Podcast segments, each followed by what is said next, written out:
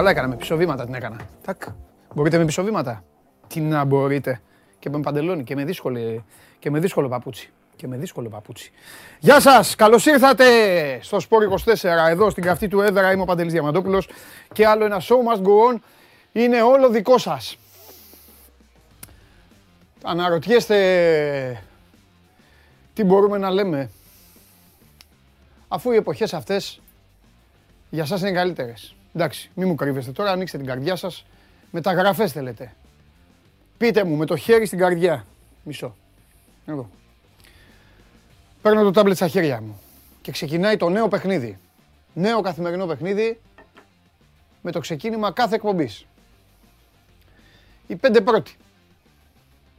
Τι θέλετε να κάνει η ομάδα σας; Να βάζει τρεις γκολάρες το χρόνο με ανάποδο ψαλίδι στο γάμα και να τρελαίνεστε; Ή να παίρνει ένα παίκτη κάθε εβδομάδα. Πάμε. Πάμε. Γιώργος, μεταγραφές. Μεταγραφές, μεταγραφές, μεταγραφές κάθε μέρα, μεταγραφές, παίκτη, παίκτη, παίκτη. Ευχαριστώ. Έκλεισε σήμερα το παιχνίδι. Με μηδέν και όλα στον γκολ. Και συνεχίζουν, ε, γράφουν συνέχεια. Α, μισό. Κώστας Λάμπρου. Τρεις γκολάρες. Μπράβο αγόρι μου. Πάρε ένα προσωπικό μπράβο από μένα και τίποτα άλλο. Όλοι οι άλλοι ξεσαλώνουν. Αφού ξέρω τι θέλετε. Αφού γι' αυτό ζείτε. Ό,τι ομάδα και να είστε, αυτό σας τρελαίνει. Καλά κάνετε. Ξεκινάνε λοιπόν οι μεταγραφές κυρίες και κύριοι. Με λίγο εθνική ομάδα, μάλλον με πολύ εθνική ομάδα. Μπάσκετ. Ένα-ένα χθες η Λάρισα. Έχω πει κάτι και πιστεύω να το έχετε κι εσείς ε, αντιληφθεί. Η Λάρισα πλέον δεν χρωστάει πουθενά και σε κανέναν. Απολαμβάνει κάθε στιγμή και αυτές οι ομάδες είναι επικίνδυνες. Τα είπα και χθες στο Σπύρο. Δεν σημαίνει ότι ο Προμηθέας, επειδή είναι μπαρτοκαπνισμένος πλέον από τέτοιες καταστάσεις, μπορεί να δυσκόλευε περισσότερο τον Ολυμπιακό από ότι η Λάρισα τον Παναθηναϊκό. Ένα-ένα έγινε η σειρά. Παραμένουν οι πράσινοι βέβαια το φαβορή. Αλλά χθες, εδώ που τα λέμε, δεν ξέρω αν είδατε, στο πρώτο ημίχρονο έμπαιναν και όλα. Εν πάση περιπτώσει, θα συζητήσουμε αργότερα με τον Τρίγκα ε, για το μάτς του Παναθηναϊκού. Σήμερα παίζει ο Ολυμπιακός στο δεύτερο του παιχνίδι στην Πάτρα. Έχει και φιλικά παιχνιδάκια, γίνονται και φιλικά παιχνίδια ποδοσφαίρου. Αλλά το ενδιαφέρον είναι μεγάλο για την εθνική μας ομάδα, την καινούργια εθνική ομάδα. Κουστάβο Πογέτ άνοιξε την καρδιά του στον Νίκο Σιριώδη. Ε, δεν γίνεται, κάθε μέρα θέλω Σιριώδη. Και ξέρω ότι γουστάρετε κι εσείς έχετε αρχίσει τη συζήτηση. Σας έχω βόμβα, Ξέρετε πως όταν εγώ αμολάω βόμβες, αμολάω βόμβες. Ε, δεν κάθομαι τώρα να... Ξέρετε αυτά. Χρόνια τώρα. Αργότερα όμως. Τώρα είναι 12 και 9. 12 και 9.30. Μεσημέρι δεν πέφτουν οι βόμβες. Μόνο ο Πούτιν ρίχνει. Άντε να τελειώσει και αυτός να ησυχάσουμε. Θα έρθει μετά ο καταστροφέας να μας τα πει. Είδα στη σκαλέτα ότι έχουμε και Τσάρλι σήμερα. Φοβερό αυτό. Τσάρλι. Αν τον τρελάνω τον Τσάρλι, γιατί πηγαίνω, πηγαίνω σε, σε συνεχόμενα ταμεία με τα μπάσκετ, τα play-off στο εξωτερικό και, και κυρίες και κύριοι, σε εσάς, γιατί απ' έξω είναι μόνο κύριοι, ενώ εσείς ε, που με βλέπετε υπάρχουν και κυρίες, φοβερός χθες, φοβερός χθες στοιχηματικά ο Παντελής Διαμαντούπουλος, φοβερός. Ο Ματίκας θα το καταλάβει λίγο παραπάνω γιατί οι άλλοι είναι λίγο ανίδεοι. Ράφα Ναδάλ με οδήγησε στο ταμείο. Ε, κάτσα κι εγώ και είδα. Και τον είχε τον Τζόκοβιτς, σαν να έπαιζε η Εθνική Βραζιλίας με, τη, με το Ουσμπεκιστάν. Ο Ναδάλ δεν είναι ο βασιλιάς του χώματος. Ο Ναδάλ δεν είναι ο φίλος μου που κάνει έτσι αυτά εδώ και για σερβίρι. Γιατί τον είχαν έτσι. Απ, έπαιξα εγώ. Ναδάλαρο. Αμέ. Ωραίος ο Ναδάλ. Λοιπόν, τι άλλο θέλετε να σας πω; Να καθίσω; Να καθίσω. Ε, για τα μπάσκετ σας τα Α! Πρέπει να ξεκαθαρίσει. Όρθιος. Όρθιος, όρθιος, όρθιος, όρθιος, όρθιος. Όρθιος. Ξεκαθαρίζω τη θέση μου. Σήμερα υπάρχει η εκκρεμότητα για τα προκριματικά του Μουντιάλ. Σήμερα δίνεται ένα εισιτήριο. Ο αγώνας είναι Σκοτία-Ουκρανία. Θα τα πω και στο Σιριώδη. Καταλαβαίνω, καταλαβαίνω ότι λόγω Πούτιν, λόγω ατμόσφαιρας, και λόγω οτιδήποτε, οι περισσότεροι, βγήκε ο Ζιτσέγκο και, βγήκε ο Ζιτσέγκο και έκλαιγε, Ο Ζιτσέγκο που τελευταία αγωνιστική έπαιξε εκεί με τον Καβαλιεράτο, με του άχρηστου αυτούς σας τον Βίλα και χάσαμε το πρωτάθλημα. Τέλος πάντων, καταλαβαίνω, έκλαιγε το παιδί, εντάξει για την πατρίδα του, δεν είναι όλα πλάκα. Λοιπόν, καταλαβαίνω λοιπόν ότι είστε και συναισθηματικά φορτισμένοι οι περισσότεροι και είστε με την Ουκρανία. Καλά κάνετε. Εγώ όμως ξέρετε. Εντάξει. Τιμώ και τον αείμνηστο το Σαντάμ το σκύλο μου. Τιμώ και τον Βίλιαμ Γουάλλας, τον αείμνηστο. Και τον αρχηγό της Εθνικής Σκοτίας και κορυφαίο αριστερό μπακ της ομάδας μου. Και θα σας το πω και στα ίσια. Δηλαδή θα γίνει Μουντιάλ χωρίς Σκοτσέζους. Ένα. Δεύτερον. Ξέρετε σε ποιον όμιλο πάει ο κερδισμένος αυτή του παιχνιδιού; Ξέρετε που πηγαίνει; Θα χάσουμε την ευκαιρία να δούμε ξανά ένα Αγγλία-Σκοτία; Όχι, όχι, όχι, όχι. Καλά να είναι οι Ουκρανοί, οι άνθρωποι να, να σταματήσει οι βόμβες, να σταματήσει ο πόλεμος. Εντάξει. Δεν δίνετε τους εκεί την Eurovision που λέγανε θα κερδίσει η Ουκρανία, όλοι αυτό λέγανε. Εντάξει, άσε, δεν πάνε στο Μουντιάλ. Θα πάνε στο Μουντιάλ, αν μην πάει Σκοτία. Λοιπόν, αυτά. Εγώ θέλω να είμαι κύριος απέναντί σας. Ρεάλ είναι ο Ναδάλε. Καλά κάνει. Καλά κάνει. Α, δεν, δεν έχω θέμα εγώ με τη Ρεάλ. Γιατί δεν έχω θέμα. Η Ρεάλ έκανε τη δουλειά της. Άλλοι δεν κάναν τη δική τους. Κατάλαβες. Έτσι που λέτε. Πάμε. Στο YouTube η παρέα γεμίζει καθημερινά. Την παρακολουθείτε την εκπομπή ολοζώντανη. Μέσω της εφαρμογής TuneIn την ακούτε και στα ακουστικά σας χωρίς να χρειαστεί να την παρακολουθείτε με τα ματάκια σας. Android τότε για το αυτοκίνητα η εφαρμογή και ανεβαίνει και στο Spotify με τη μορφή podcast. Ωραία. Γεμάτη και σήμερα. Τα θέματα τρέχουν. Να κάνετε και τις βόλτες σας στο site. Να δείτε τι γράφουν τα παιδιά. Ετοιμάζονται και εκπλήξεις. Θα σας τις πω μάλλον αύριο. OK. Okay. NBA-ικές, NBA-ικές εκπλήξεις. Και ε, έχει έρθει ο Νικός. Είναι εδώ. Για, έλα μέσα, ρε. Έλα μέσα. Α, ναι. Ναι. Ναι. Φοβάται να με αντιμετωπίσει. Γιατί έψαχνα τον Κυριακόπουλο. Για φέρτε τον. Τι κάνουμε; Τι κάνουμε; Τι να κάνουμε; Σε ψάχνουμε. Να σου κάνω μια, μια διόρθωση. Ναι. Κερδίζει τώρα η Σκωτία και μετά έχει η Ουαλία. Α, ναι. Πέντε του μήνα. Α, ναι. Ε, διόρθωσε με. Ε, ε, ε, λάθος μου. Χαζομάρα μου. Α, μετά είναι Σκωτία Ουαλία. Ναι. Α, εντάξει. Εκεί δεν με χα... Σκωτία όμως θέλω. Βρετανή, Βρετανίνα, ναι. Ναι, ναι, ναι. Αλλά εκεί Σκωτία και εκεί είσαι με τη Σκωτία είμαι. Τι έγινε; Καλά, ένας από αυτούς έχω τόσους εδώ. Ένας βρε αδερφέ δεν βρέθηκε να το βάλει, να το γράψει. Σαν και εμένα και αυτοί όλοι. Τι κάνεις; Καλά. Καλά, μια χαρά. Έχουμε εθνική την Πέμπτη. Τα είπαμε και χθες. Ναι. Πού είναι ο Κυριακόπουλος, πού είναι; Έφυγες και δεν σε πρόλαβα χθες. Ναι. Ανακάλυψα ότι λείπει το όνομά του. Υπάρχει κάτι, ρε παιδί μου. Όχι, όχι, όχι. όχι. Όχι, δεν γνωρίζω κάτι. Δεν γνωρίζω κάτι. Εντάξει, εντάξει, εντάξει. Κοίτα, εκεί έχουμε υπεροπλία νομίζω. Ναι, ρε παιδί μου, απλά το παιδί κάνει πάντα γεμάτε σεζόν στην Ιταλία. Στο πάντα, πάντα, δεν είναι. Ισχύει. Ισχύει. Το Γιανούλη, τον, το Γιανούλη τον έχει; Δεν έχω πει για το ναι, όνομα. Τον έχει, τον έχει, τον έχει, τον έχει. Γι' αυτό σου λέω, δηλαδή ο Γιανούλης που φυσικά συμμετείχε και σε ανώτερο πρωτάθλημα, δεν το συζητάμε. Απλά ο Γιανούλης έχει παίξει πολύ λιγότερα μάτσα τον Κυριακόπουλο, νομίζω. Όχι νομίζω. Έτσι. Ο οποίος ήταν ε, πιο βασική επιλογή, λίγο πιο μπροστά στο μυαλό του Φανσίπ σε σχέση με τον Τζιμίκα στο, στο αριστερό άκρο της άμυνας και γι' αυτό προσπαθούσε πολλές φορές το, το Τζιμίκα. Αν θυμάστε, ναι. το, το, το, το ναι. κάποια στιγμή, τον έβαζε ε, αριστερός center back για να μπορεί να τους χωρέσει και τους δύο. Δηλαδή, έκανε πιο πολλοί αλχημίες με το πού θα ναι. παίξει ο Τσιμίκας με σκοπό να έχει πίσω τον, ε, τον κύριο Γιανούλη. Λοιπόν, ε, είχαμε πει χθες κάποια πράγματα για την, ε, ε, για την δεκάδα της Εθνικής. Ε, χθες έκανε δοκιμές ο, ο Γκουστάβο Πογέτ. Ε, δοκίμασε πράγματα. Ε, νομίζω το 4-3-3 έχει κλειδώσει στο, στο μυαλό του ως προς το σχηματισμό και νομίζω και στα πρόσωπα που πάμε χθες δεν θεωρώ ότι θα έχουμε πολλές διαφοροποιήσεις. Ε, α, θα έχουμε μια διαφοροποίηση στο θέμα του Μασούρα, διότι έχει ένα τράβηγμα ε, προσαγωγό ο οποίος είναι πολύ, και γι' αυτό χθες έκανε ατομικό και προχθές το είχε, είχε αντιμετωπίσει το πρόβλημα αυτό, είναι πολύ πιθανό να απουσιάσει από το πρώτο παιχνίδι. Ναι. Ε, να μην παίξει δηλαδή και να τον έχει στο δεύτερο ματς με το, με το Κόσοβο στις, ε, στις 5 του μήνα, αν δηλαδή είναι ετοιμοπόλεμος.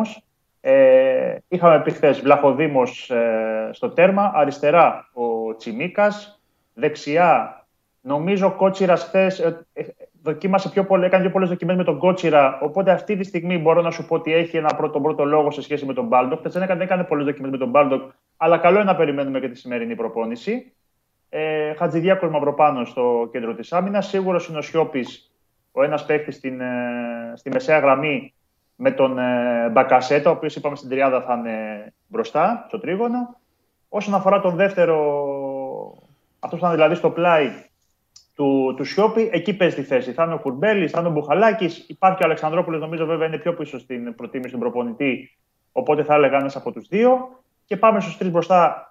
Θεωρούμε δεδομένη την παρουσία του Γιακουμάκη στην ε, κορυφή της επίθεσης. Νομίζω ταιριάζει και περισσότερο και το παρουσιαστικό του. Η, η δύναμη είναι ένα παιδί δυνατό, ψηλό. Τους αντιμετωπίζει στη Σκωτία. Ξέρει να παίξει με αυτού του τύπου τους ποδοσφαιριστές όπως είναι οι Βόρειο Ιρλανδοί και να πάμε με Δουβίκα Λιμνιό στις, ε, στις Δηλαδή, ίσως δούμε αυτή την... Ε, νομίζω Δουβίκα... ότι ο Μάνταλος είναι...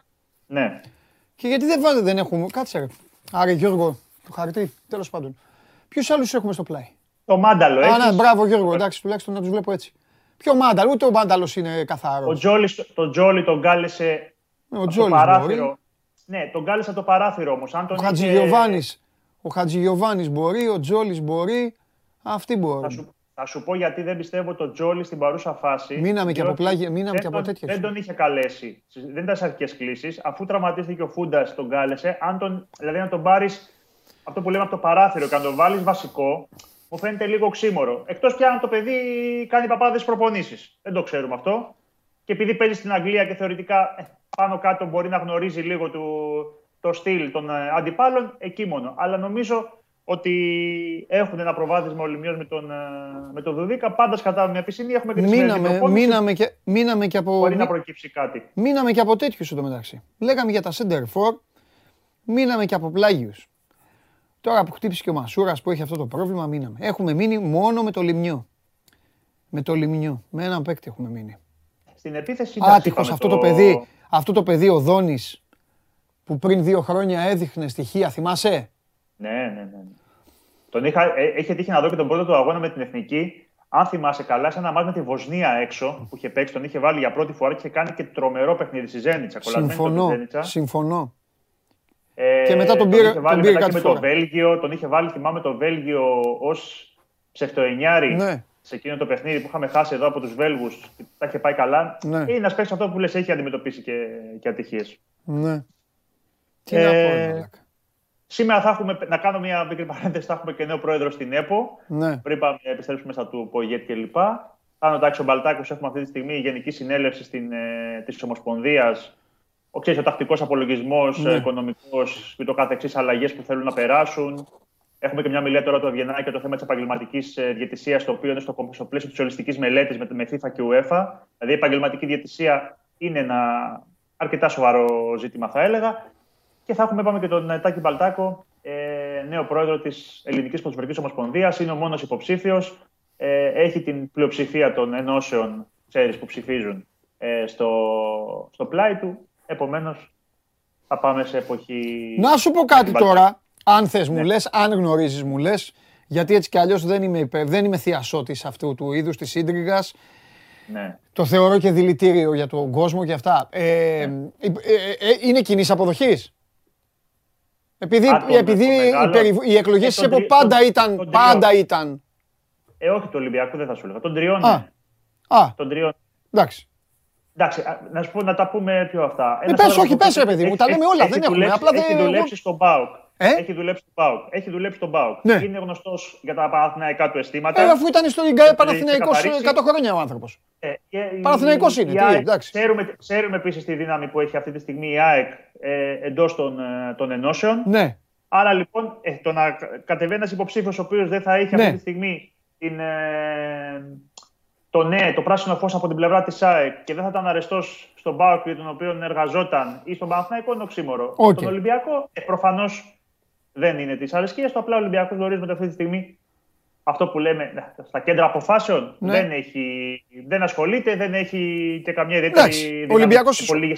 Ο Ολυμπιακός ασχολείται με άλλα πράγματα. Θα, ε, προφανώς, θα, προφανώς. Θα, θα, πω, θα πω εγώ μετά με τι ασχολείται ο Ολυμπιακός. Ξέρω. Απλά είναι, ξέρεις, πολλές φορές τα. Ναι. Πόσα χρόνια αναλωνόμαστε στο ελληνικό ποδόσφαιρο ναι. με το ποιος έλεγε. Τις ενώσεις, ναι. αυτά. Γιατί πάντα το διατάφτε, να το πω διαφορετικά, ήταν ναι. διαιτησία. Τώρα βέβαια που έχουμε FIFA. Εδώ όμως, εδώ θέλω να ξεκαθαρίσουμε κάτι, ρε παιδάκι μου. Α, άμα, άμα είμαι λάθος, ε, εννοείται να με, και να με διορθώσεις. Έχω την εντύπωση ότι τη διαιτησία δεν την έχουν πια, δεν την έχει ΕΠΟ. Δεν έχει. Οι ξένοι την λένε διαιτησία. Το είπε και ο Μπαλτάκος σε, σε δηλώσεις ναι. του πρόσφατα ότι θέλω να επιστρέψει η διαιτησία στην ΕΠΟ, στον έλεγχο της ΕΠΟ. Ναι. Ε, τώρα πώς θα το πετύχει, τι ακριβώς ε, εννοεί, θα το δούμε στην πράξη. Αλλά αυτή τη στιγμή είναι η FIFA και η UEFA οι οποίες ε, αποφασίζουν. Γι' αυτό άλλωστε και από τη δική τους έγκριση θα περάσει το αν θα συνεχίσει και ο Μαρκ Λάτεμπεργκ για άλλο ένα χρόνο στην, ε, στη θέση του, θέση του αρχιδιαιτητή. Αφού έγραψες ότι συνεχίζει. Ε, εντάξει, το συνεχίζει, θα το, θα το δούμε. Πρέπει να περάσει πρέπει να περάσει και από την έγκριση. Αν θα, θα ανανεωθεί αυτόματα το συμβόλαιο του Μαρκ Κλάτεμπεργκ ή όχι. Εγώ είμαι με Κλάτεμπεργκ γιατί το, εγώ είμαι με Κλάτεμπεργκ ναι. ε, για δύο λόγους. Πρώτον είναι από το νησί και δεύτερον, ναι. άκου τώρα, τον κράζουν όλοι. Τον είχες σε εκτίμηση εσύ, ο ε, διαιτητή; Ε, και τι να κάνουμε τώρα, να φέρουμε... Ε, θεωρεί το... Όχι, ρωτάω, ρωτάω τον... Α, εντάξει. Δεν είναι, ρε, Νικό, με εξαίρεση το web, ο οποίος έκανε μπάμ ο άνθρωπος, εντάξει. Έκανε μπάμ, έκανε, εντάξει. Ό,τι μπορούσε έκανε. Με εξαίρεση το web, δεν θεωρώ ότι οι Βρετανοί διαιτητές, ότι οι Άγγλοι διαιτητές ε, κάνουν ε, πράγματα, κατάλαβες. Ναι. Κάτι, ε, δίνουν αυτό που θέλουν, έχουν το δικό τους στυλ, δεν σε βλέπουν. Σε αφήνουν να παίζει ξύλο. Αυτό ισχύει. Ναι. Παίζει από την μπάλα σου και αυτά. Έτσι νομίζω. Και, και το βάρ νομίζω ότι έρχεται σε δεύτερη μέρα αρκετές φορές στην Αγγλία σε σχέση με όλη ναι, την υπόλοιπη Ευρώπη. Είναι συνεννοημένοι. Είναι συνεννοημένοι. Ο ναι, Βαρίστα ναι. στηρίζει το διαιτητή γιατί την επόμενη αγωνιστική θα είναι αυτός διαιτητής. Ναι. Έχουν κάνει, έχουν την ομεκτά, έχουν τα, τα δικά τους κόλπα. Αν μπορούσαν πραγματικά στη, στην Αγγλία να μην είχαν ε, ναι. το βάρ με κάποιο τρόπο, δηλαδή αν τους ρωτούσες από πίσω, έλα, πείτε μας ναι. τώρα, θέλετε το βάρη, όχι. Ναι. Νομίζω ότι τους απαντούσαν. Καλά, και τώρα αυτοί που περίμενε, δηλαδή, οπότε τώρα πέφτουν και, πέφτει και λίγο ξύλο. Δηλαδή, οι ομάδες που στηρίζουν τον Μπαλτάκο δεν θέλουν τον Κλάτεμπεργκ. Αλλά δεν μπορούν να κάνουν κι αλλιώς. Ναι. ναι. Τι, τι τραβάει ο Κλάτεμπεργκ, γι' αυτό το στηρίζω εγώ. Όλοι, όλοι τον κράζουν. Όλοι, όλοι αντί του Κλάτεμπεργκ είναι. Α, θα τον στηρίξω εγώ. Μπράβο, τον φέρω εδώ να ξέρει τον Κλάτεμπεργκ. Και θα του πω όλα καλά. Ό,τι καλά κάνει. Μαζί σου όλα. Αυτό, ότι θα του λέω τι θες. Ε, ένα πράγμα είχε ξεκινήσει αυτό με το να βγάζει κάθε εβδομάδα το, το βιντεάκι με ναι. τι επίμαχες φάσεις, το οποίο σταμάτησε μετά, υπήρχαν και αντιδράσει. Ναι. Και αυτό το οποίο είχαν πει από την ΕΠΟ είναι ότι έστελναν οι ομάδες μετά ε, φάσεις ε, και τις έκανε τον έλεγχο και απαντούσε στις ομάδες. Ναι την κάθε μία. Ε, και δεν, δηλαδή, γιατί πολλές λέγανε ότι α, δεν έβαλες αυτή τη φάση, α, έβαλες αυτή. Α, δηλαδή υπήρξε ε, και για την, για την επιλογή του και γι' αυτό σταμάτησε κάποια στιγμή και το, το βίντεο που βγάζει κάθε εβδομάδα ε, στην, ναι. ε, στην ΕΠΟ. Λοιπόν, ε, να σου πω κάτι να σε διακόψω. Ναι. Ο Νίκος Λιοπύρης, ξέρεις τι έγραψε; Τι; Είμαι φροντιστήριο και κάνω ανάλυση σε κείμενο Χωριανόπουλου. Δεν το θες αυτό από τη ζωή σου. Όχι ρε παιδάκι μου, αλλά θα ήθελα να ήμουν ο καθηγητής του Νίκου Λιοπύρη. Ναι. Θα του έλεγα αύριο έλα, αύριο έλα με τον μπαμπά, με τη μαμά. Ναι. Αύριο, δηλαδή τώρα τι, στο κείμενο του Χωριανού. Νίκο, στείλε μας μήνυμα, στείλε μας μήνυμα σε τι κείμενο κάνεις ανάλυση και τι ανάλυση είναι αυτή. Θα έχει, κάνα, μήπως έχει κάποιο σχόλιο σήμερα ο Μάνος, στο, κάποιο blog στο, στο News 24 Όχι ρε, εργασία θα τον έχουν βάλει στο φροντιστήριο σου λέει. Φου λέει κάνω ανάλυση. Α, εγώ λέγα μήπως και καλά διαβάζει κάτι και κάνει ανάλυση στους άλλους. Α, ανάλυση στο Χωριανόπουλο. Ξέρω εγώ, έτσι, φαντα... έτσι φαντάζομαι. Α, OK. Okay. Έτσι φαντάζομαι. Για να δούμε. Για θα δούμε. Ναι, αλλά ξέρεις τι, εάν απαντήσει, κράτα το μήνυμα όταν έρθει ο καταστροφέας. Δηλαδή μην το... Εννοείται. Ναι. Μάλιστα. Τίποτα άλλο δεν έχουμε; Όχι. Είχαμε και συνέντευξη του Πογέτ όποιος θέλει να τη διαβάσει σήμερα στο Sport24. Ναι. Ε, του, του Ομοσπονδιακού μας προπονητή. Λέει αρκετά πράγματα. Ναι. Μπορεί να μπει όποιος θέλει στο, στο site. Αναφέρεται μέσα γιατί είπε ο άνθρωπος είμαι Chelsea.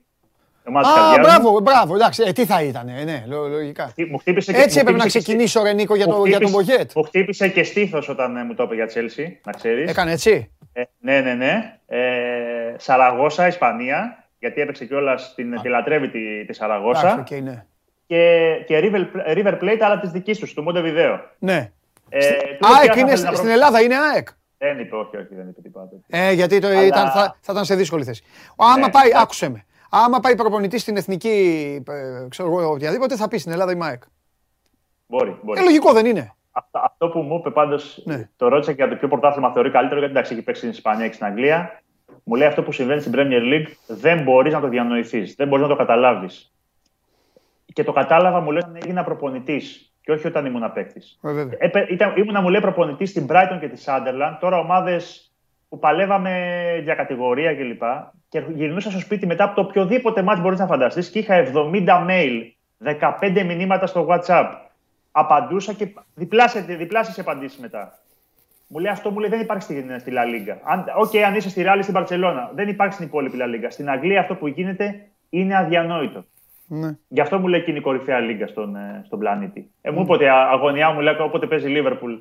Το έχουμε βάλει και σαν τίτλο. Μου λέει το που βγαίνει δεκάδα δεν κοιτάζω, μου λέει τίποτα άλλο. Κατευθείαν το, το βλέμμα μου πάει αριστερά. Γιατί, που, τι θέλει ο Πογέτ. Τι θέλει; Τσιμίκας ή Ρόμπερτσον. Τσιμίκας ή Ρόμπερτσον. Για να δει άμα παίζει ο Τσιμίκας. Ναι, ναι, ναι, ναι, ναι. Εντάξει, μου λέει θέλω να παίζει. Είναι, είναι και είναι και σημαντικό και για εμά μου λέει να έχουμε ένα παίχτη μου λέει αυτό το επίπεδο. Μου λέει ανεβάζει όλο το πρεστή της ομάδας, όλο το, όλο το επίπεδο μας. Και θέλω μου λέει να παίζει. Εντάξει, δεν μπορεί να παίζει μου λέει και ο Ρόμπερτσον 60 μάτια το χρόνο. Είναι τέτοιο, το, τέτοια, τέτοια η ένταση στην Αγγλία, ναι. το, τα ευρωπαϊκά κλπ. Ναι. Που δεν μπορεί να παίζει Καλά, όλα τα παιχνίδια θα πω στο, ο Ρόμπερτσον. Θα πω στον Κλοπ να πάρει το Μπογιέτ τηλέφωνο, να, του, να βγάζει την 11. Ε, ναι. Σε ένα άλλο που ήταν ειλικρινή, sorry κιόλας, γιατί θα θέλω να συνεχίσεις κιόλας. Όχι, όχι, λέγε ρε, τι λες τώρα; Έτσι είπα να ξεκινήσουμε. Πες μου τι σου έκανε εντύπωση. Σχετικά με τους. Ε, είχε πάει να δει ένα παιχνίδι Άρης Πάουκ. Και είχε μόνο έναν Έλληνα τον Πασχαλάκη. Ναι, το είχαμε πει αυτό εδώ. Ναι, και το χτυπάει. Εγώ είπα. Δε, είχα πει ναι. τότε ότι πήγε σε λάθος παιχνίδι. Έπρεπε να πάει στη λεωφόρο. Είχε Παναθηνικό Ολυμπιακός. Και ήταν λέει, στα, στην, στην εξέδρα και του χτυπάει ένας από την πλάτη του λέει Τι θες να κάνεις, του λέει. Μπράβο. Του λέει, ένα του λέει, πέσει και αυτό τερματοφύλακα είναι. Εντάξει, του λέει είναι ωραία ατμόσφαιρα, δεν θα σηκωθώ να φύγω. Ε, αλλά μου λέει, ε, αν ήμουν μου λέει και εγώ προπονητής, μου λέει ιδιοκτήτη, θα έκανα μου λέει το ίδιο.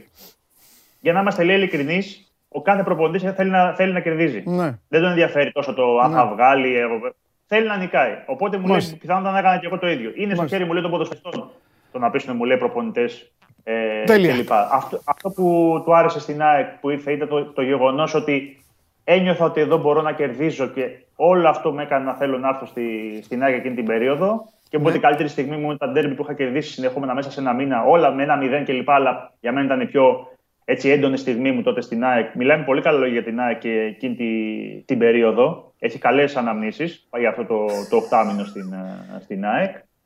Ε, αυτά, για παιδί Να του το πω. Πρώτα απ' όλα να ξεκαθαρίσω στο Γιάννη Μιστακίδη, γιατί ο καθένας γράφει την αγλούμπα του. Λέει ο Παντελής δεν γουστάρει καθόλου τσεμίκα. Γιάννη Μιστακίδη πήγαινε. Εντάξει, ρίξε λίγο κρύο νερό. Όχι απλά Γιάννη Μιστακίδη, εγώ θέλω οι ομάδες μου, η ομάδα μου έχει κανόνα. Έχει προπονητή, θα κάνει αυτός ό,τι γουστάρει. Αλλά εντάξει, εσύ τώρα θα είσαι πέντε ετών. Λοιπόν, να σου πω γιατί γελάω. Ναι. Γιατί μου έστειλαν αυτό εδώ απ' έξω τα ρεμάλια. Πάνω Σπουργιανόπουλο, τι είναι αυτός; Ναι, ναι, ναι. Wikipedia. Wikipedia. Ναι, ναι, ναι. Wikipedia. Με τον εκλειπώντα, ε. Δεν ο Μάνος Χωριανόπουλος ήταν Έλληνας δημοσιογράφος. Γεννήθηκε το 1925 στο Χαλκί της Νάξου. Ήταν αυτός που πήρε συνέντευξη από τη θρηλυκή κυρά της Ρο. Ο Μάνος Χωριανόπουλος πέθανε στις 30 Ιουλίου του 2007 στα 82 του χρόνια. Σκέψου τη βάση εκεί μέσα. Ναι, ναι, ναι. ναι. Ε, φέρτε εδώ στην κάμερα. Πω... Φοβερά Εντάξει. Λοιπόν. Ένα φάντασμα. Σε λίγο, σε, λίγο θα έχουμε, σε λίγο θα έχουμε κοντά μας το φάντασμα του Μάνου Χωριανόπουλου. από εδώ και πέρα θα μπαίνει το φάντασμα του Μάνου Χωριανόπουλου. Θέλω, δεν θέλω να ανοίξει πόρτα, θέλω να περάσει μέσα από την πόρτα. Ναι. Αυτό θα είναι η επίδειξη δύναμης. Σωστό, σωστό. Νίκο, φιλιά. Αυτά, φιλιά, Φιλιά, φιλιά. τι ζούμε σε αυτή την εκπομπή. Ρε μπας και ήταν αυτή η βόμβα. και τη ρίξατε εσείς. Τον έχετε; Έχετε τον Μίτσο; Έχω καιρό να τα πούμε. Λοιπόν, έλα πάμε.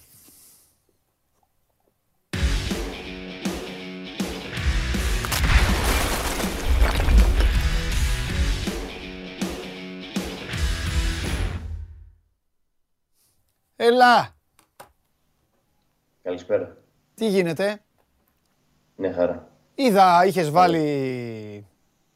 Είχες βάλει και στο Instagram. Ράφα Ναι, και ναι. τέτοια. Βέβαια. Μεγάλο ματς χθες. Ναι. Διπλό, το έπαιξα. Ταμείο. Το έπαιξες. Ε, Τα είπα στον πρόλογο. Αυτό είναι θράσος. Πώς, ε, ότι, τι, είχα, τι, είχα, τι είχα πει, θυμάσαι για το Άρης Ολυμπιακός. για το Άρης Ολυμπιακός. Ε, ρε ναι. φίλε, ε, κάνω ένα έτσι και βλέπω το... Και, και, και βλέπω, μπράβο, μπράβο ρε Ματίκα. Και βλέπω, το- θα, θα πω αυτό που μου είπες. Και βλέπω τώρα τον Τζόκοβιτς, λες και είναι η Ρεάλ Μαδρίτης.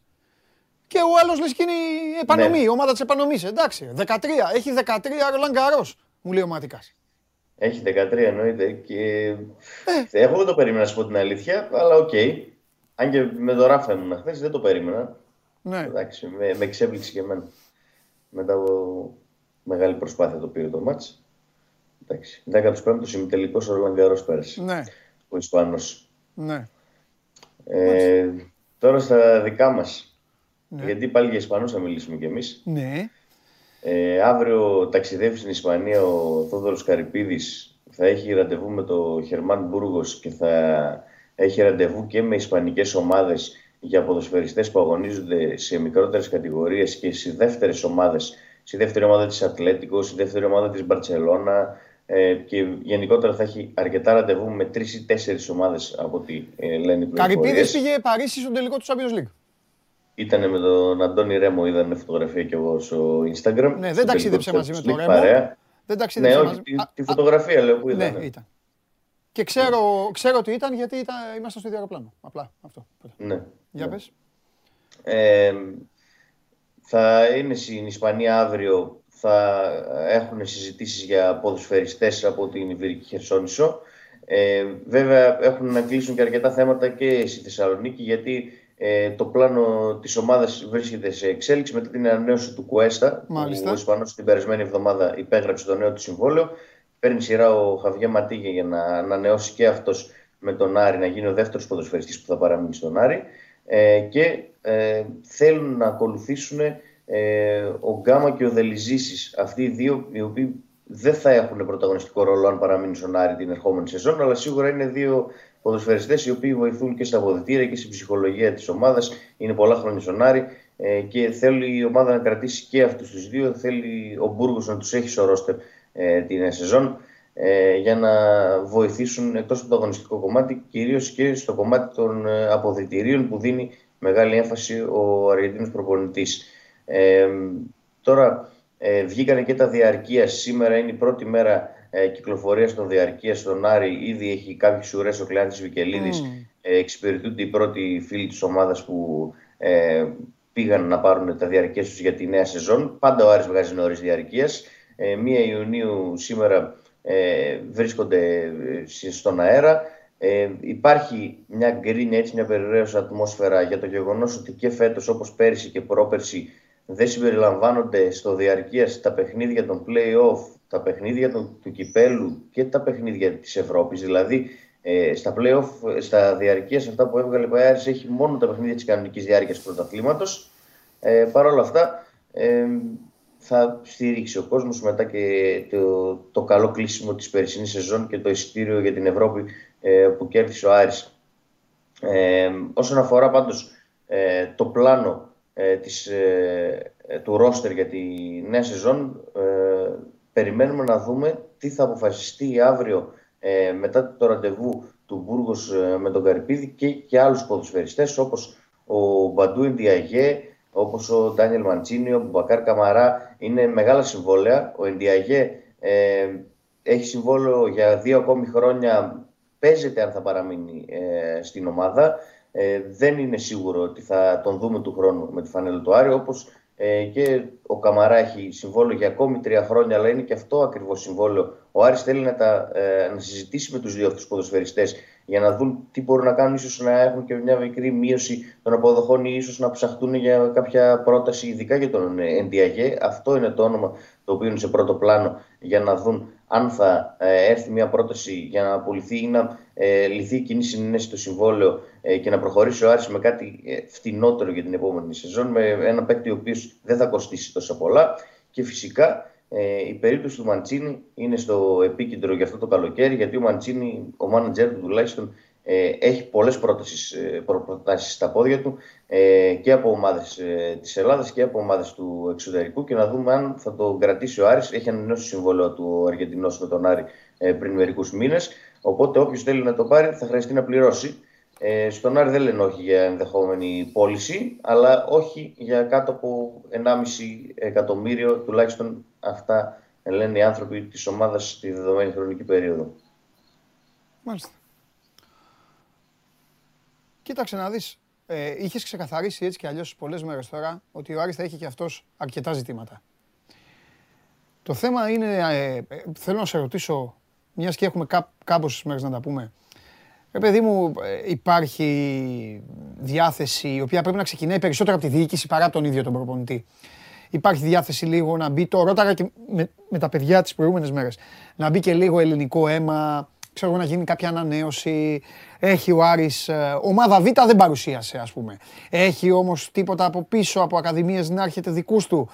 Ή πάλι θα αναγκαστεί ο Άρης να μπει παρόντος και του Μπούργος πάλι σε αυτή τη λάτιν αγορά και ό,τι ναι. άλλο ναι. τέλος πάντων μπορεί να βρεθεί. Δηλαδή, Κοίταξε. Γιατί ξέρεις Αρχικά... αυτές οι ομάδες, το έχεις καταλάβει παρακολουθώντας και τον Άρη, είναι και του ύψους και του βάθους. Ναι. Ναι, εννοείται. Παίζουμε, είναι πολύ ε. ομάδα ψυχολογίας όταν φτιάχνονται έτσι. Ναι. Αρχικά πέρυσι ο Άρης ήθελε να παρουσιάσει η β' ομάδα, απλά δεν τον άφησαν γιατί mm. βγήκε ένα παράθυρο τελευταία στιγμή και ε, ακυρώθηκε. Είπαν ότι μπορούν να παρουσιάσουν ε, β' ομάδα μόνο οι ομάδες που στα τελευταία 5-6 χρόνια στη Super League έχουν καλύτερη πορεία. Κάτι τέτοιο και ο Άρης έμεινε εκτός ε, και παρουσίασαν μόνο Ολυμπιακός, ΣΑΕΚ, ΠΑΟΚ και Παναθηναϊκός. Δηλαδή είχε σκοπό να ε, βοηθήσει λίγο τις ακαδημίες, να βοηθήσει λίγο τους Έλληνες ε, ποδοσφαιριστές που ε, έχει ε, ο Σύλλογος και να κάνει βιτομάδα. Ήθελε ο Άρης, δηλαδή είχε στείλει και έγγραφο στην ΕΠΟ γι' αυτό. Τώρα, ε, τη φετινή σεζόν, ε, ενώ στην αρχή υπόθηκε ότι θέλει να γίνει μια ελληνοποίηση του ρόστερ, να μπουν 4-5 ε, παιδιά από τη χώρα μας και γιατί να μην είναι όπως ο Άρης ήταν ε, φέτος που είχε έναν-δύο Έλληνες με το ζόρι και δεν έπαιζαν και ποτέ δεν το βλέπω να γίνεται να σου πω την αλήθεια γιατί ήρθε ξένος προπονητής ε, ο οποίος θέλει να στηρίξει τους, τη δική του αγορά, τη λάτιν αγορά, θέλει να παίκτης που θα μπορεί να συνοηθεί καλύτερο ο ίδιος, που έχει την ίδια φιλοσοφία, που μιλάνε την ίδια γλώσσα. Ε, δεν βλέπω αυτή τη στιγμή ότι ο Άρης θα ελληνοποιηθεί. Δηλαδή, ε, όσο ήταν ο Μάτζιος, ε, αν έμενε κιόλας, πίστευα όντως ότι το καλοκαίρι θα γινόταν αλλαγές και θα ερχόντουσαν αρκετοί Έλληνες. Τώρα, από φέτος πάνω από ένα-δύο δεν βλέπω να έρχονται. Δηλαδή να ανανεώσει ο Δελιζή, να μείνει και ο Σιαμπάνης ίσως και να έρθει ακόμα ένας. Δεν βλέπω ο Άρης του χρόνου να έχει Έλληνες ε, πολλούς στην, στην ομάδα. Ναι. Το βλέπω για μια ομάδα η οποία θα έχει μόνο Ισπανούς, Αργεντινούς ε, και ε, τους παίκτες που έχει ήδη από τα προηγούμενα χρόνια και έχουν συμβόλαιο. Για να δούμε. Για να δούμε. Εντάξει Δημήτρη μου, θα είμαστε σε, θα είμαστε σε επαφή. Είναι λίγο... Καλή συνέχεια. Είναι λίγο... Ο Καμαρά, ο Αμπουμπακάρ Καμαρά, τι είπες; Τι είπες για τον Αμπουμπακάρ Καμαρά. Είπε ότι έχει συμβόλαιο μέχρι το 2025 με τον Άρη, ακόμη τρία χρόνια. Ε, Πάντως είναι ακριβό το συμβολό του, είναι υψηλό το κασέτ Δεν έχουν ικανοποιηθεί πλήρως από αυτά που έχει δώσει, όπως και με τον Ενδιαγέ. Σε πρώτη φάση θα είναι συζητήσει με τον Ενδιαγέ ο Άρης για να δουν ναι. μήπως βρουν μια χρυσή τομή και λύσουν το συμβόλαιο. Ναι. Ο Μπακάρη σε δεύτερη μοίρα, ναι. μέχρι στιγμής είναι στην ομάδα. Αλλά ε, περιμένουμε να το δούμε γιατί είναι νωρίς ακόμη. Αν ε, ο Άρης λύσει το συμβόλαιο του με τον Ενδιαγέ, που μόνο απίθανο δεν είναι αυτή τη στιγμή, δεν παίρνω όρκο ότι δεν θα συνεχίσει να μπει στις ίδιες συζητήσεις με τον Καμαρά. Μάλιστα. Τέλεια. Ωραία. Εντάξει, Δημήτρη μου έγινε. Μιλάμε. Φιλιά. Καλή συνέχεια. Να είσαι καλά. Ε, είναι, λίγο, είναι λίγο μπερδεμένα τα πράγματα στον ε, Άρη και τα, τα κάνει μπερδεμένο. Βλέπω εδώ και κάποιοι φίλοι του που στέλνουν ε, ε κάποια παραπονιάρικα μηνύματα. Ε, Κοιτάξτε να δείτε, ο Άρης είναι μια ομάδα η οποία χτίστηκε στηριζόμενη στο να παίξει. Δεν μπορούσε, δεν μπορούσε να έχει πολλούς Έλληνες. Οι ομάδες που δεν μπορούν να έχουν πολλούς Έλληνες, αναγκαστικά πηγαίνουν σε ένα συγκεκριμένο στυλ παιχνιδιού. Αυτό το στυλ το υπηρέτησε ο Άρης. Έπεσε πάνω, είχε την τύχη. Είχε την τύχη να καταφέρει ο Μάτζιος να βάλει κάποιους κανόνες. Είχε την τύχη την προηγούμενη, όχι αυτή τώρα που έφυγε, την περσινή αγωνιστική περίοδο, να πάρει και παιχνίδια με στατιστική ε, απίστευτη. Μία φάση ένα γκολ. Καμία φάση ένα γκολ. Υπήρχαν μάτς που ο Άρης έγινε ρεάλ του τελικού του Champions League. Βελτιώθηκε φέτος. Δεν φάνηκε. Φέτος όμως πέρασε άλλα πράγματα. Με την αφαίρεση των βαθμών, με την αλλαγή του προπονητή, εσωστρέφεια, εξωστρέφεια, λίγο από εδώ, λίγο από εκεί. Ήρθε και η δολοφονία του παιδιού. Όλα, όλα παίζουν ρόλο σε μια, ε, σε μια οικογένεια. Ήρθε και η δολοφονία του παιδιού που ταρακούνης έβγαλε τον οργανισμό, ρε παιδί μου, λογικό δεν είναι, από την ε, καθημερινότητά του. Έκανε ένα φινάλε που του χάρισε το εισιτήριο, αλλά νομίζω ότι το πιο δύσκολο από όλα είναι αυτό το καλοκαίρι για τον Άρη. Ακούσατε το Δημήτρη τι είπε. Υπάρχουν μεγάλα συμβόλαια. Έκανε μεταγραφές ονομάτων την περσινή χρονιά και τώρα αυτά τα συμβόλαια θα τα ξεφορτωθεί. Θέλει, θα ήθελε. Ο Ινδιαγία δηλαδή τώρα θέλει. Θα, θα ήταν υπέροχο να ξεφορτωθεί το συμβόλαιο. Ο Αμπουμπαρκά Καμαρέχει το 25. Και πολλά λεφτά. Και ποιος αφήνει τέτοια συμβόλαια; Απ' την άλλη, αυτοί ακόμα έχουν ένα όνομα. Είναι περίεργη, είναι περίεργη η ιστορία του Άρη. Είναι πιο περίεργη και από την ΑΕΚ και τον Ολυμπιακό και τον Μπάουκ. Λέω αυτούς τους τρεις γιατί ε, κινούνται πιο πολύ. Κατά τα άλλα, υπάρχει κάποιος που κινείται με μέτρο γιατί φρόντισε το προηγούμενο καλοκαίρι να, να ψωνίσει σωστά, φρόνημα, ε, να έχει σπείρει καλά και τώρα σιγά σιγά να θεαρίζει. Πάμε.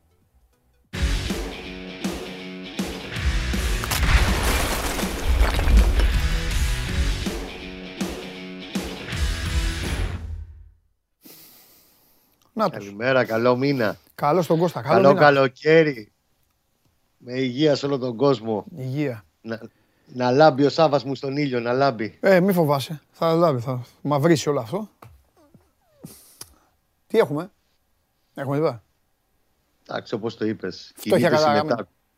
Φτώχεια όχι. Αλλά λίγα, μετρημένα. Ε, κινείται, κινείται συνετά πάντως. Ναι. Θέλει, όπως είπαμε και χθες, να κάνει δύο-τρεις κινήσεις μέχρι να πάρουμε πάλι τα βουνά το καλοκαίρι με τις προετοιμασίες κτλ. Σε δύο τεύχη φέτος προετοιμασία και πορταριά έξι μέρες και εξωτερικό. Κοίταξε να είναι στο προσκήνιο και δικαιολογημένα είναι γιατί μιλάμε για πολύ καλή περίπτωση ποδοσφαιριστή το όνομα του Ντομίνκο Μπλάνκο. 27 χρονών, κεντρικός χαφ, καθαρός box to box χαφ, οχτάρι, οχτάρι. Πιο οχτάρι δεν γίνεται. Που μπορεί να υπηρετήσει με προποθέσει και το 10 και θα άκρα της επίθεσης κυρίως στα αριστερά, αλλά κυρίως το παιδί είναι οχτάρι. Μπορεί να αθλητήσει σε Ντιεπεντιέντε, μένει ελεύθερος στο τέλος του μήνα. Ναι πρώην συμπέκτη του Παλάσιος δηλαδή, μέχρι πριν 9 μήνες, mm-hmm. όταν έκανε το Παλάσιο του Παναθηναϊκού. Πολύ καλή περίπτωση ποδοσφαιριστής, σε πολύ καλή ηλικία. Οπότε κάτι καλό... πει στο Παλάσιο.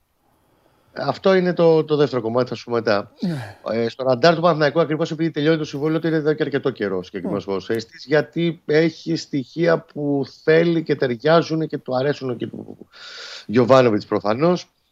Δεν είναι ωστόσο εύκολη περίπτωση. Είναι εδώ και λίγες μέρες έχει βγει προς τα έξω το όνομά του. Ε, διότι ακριβώς επειδή είναι ελεύθερος ο Μπλάνκο, έχουν πέσει πάνω του και τα αρπακτικά οι μεγάλοι της Αργεντινής, κυρίως η Μπόκα.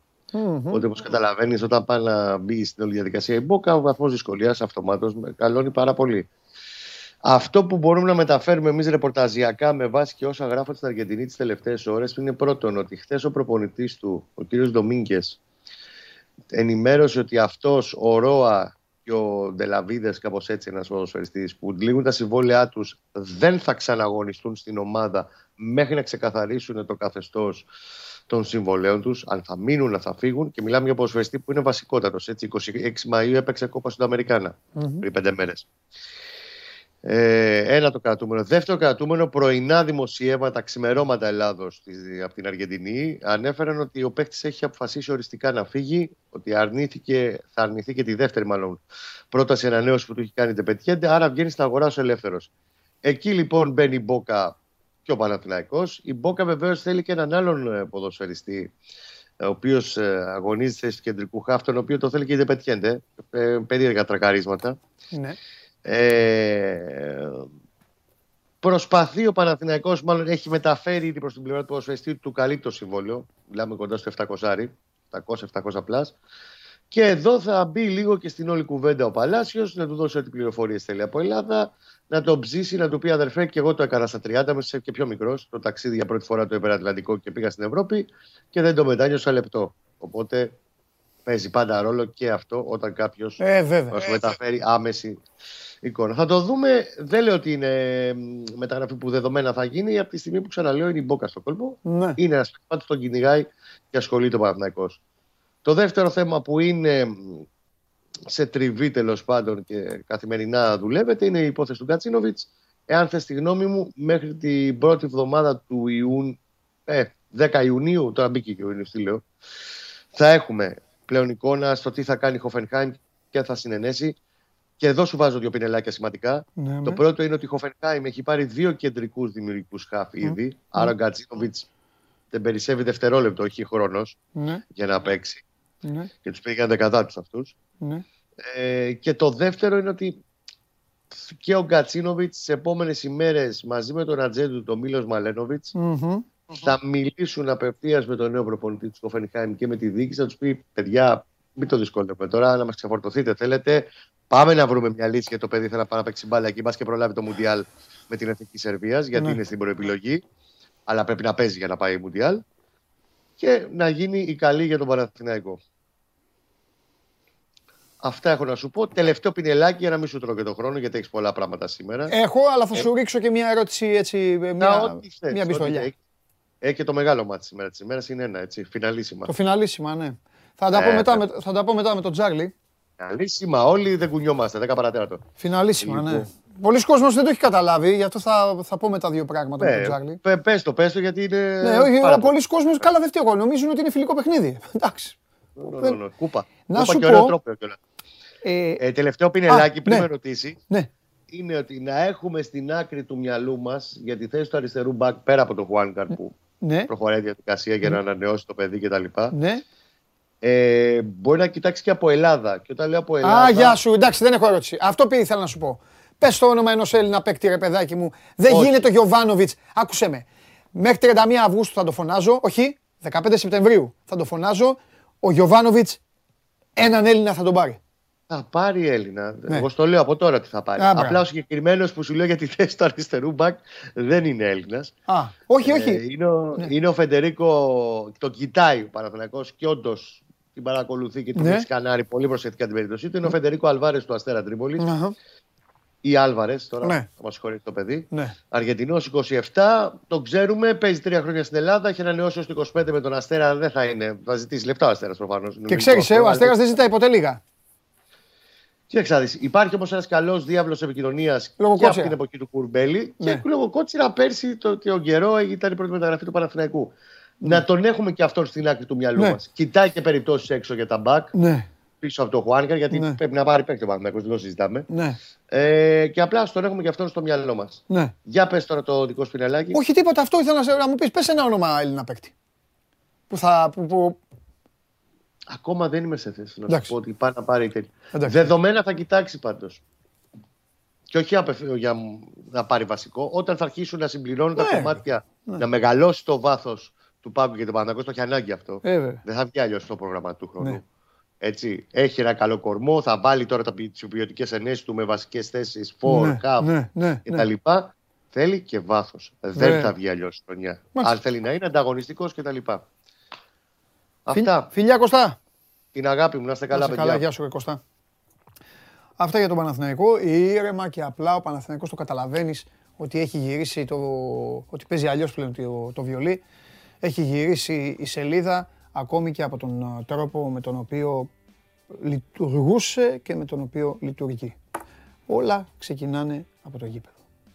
Αν έχεις ομάδα, παίζει, κερδίζει, πάρα πολλά πράγματα περνάνε σε δεύτερη και τρίτη μοίρα.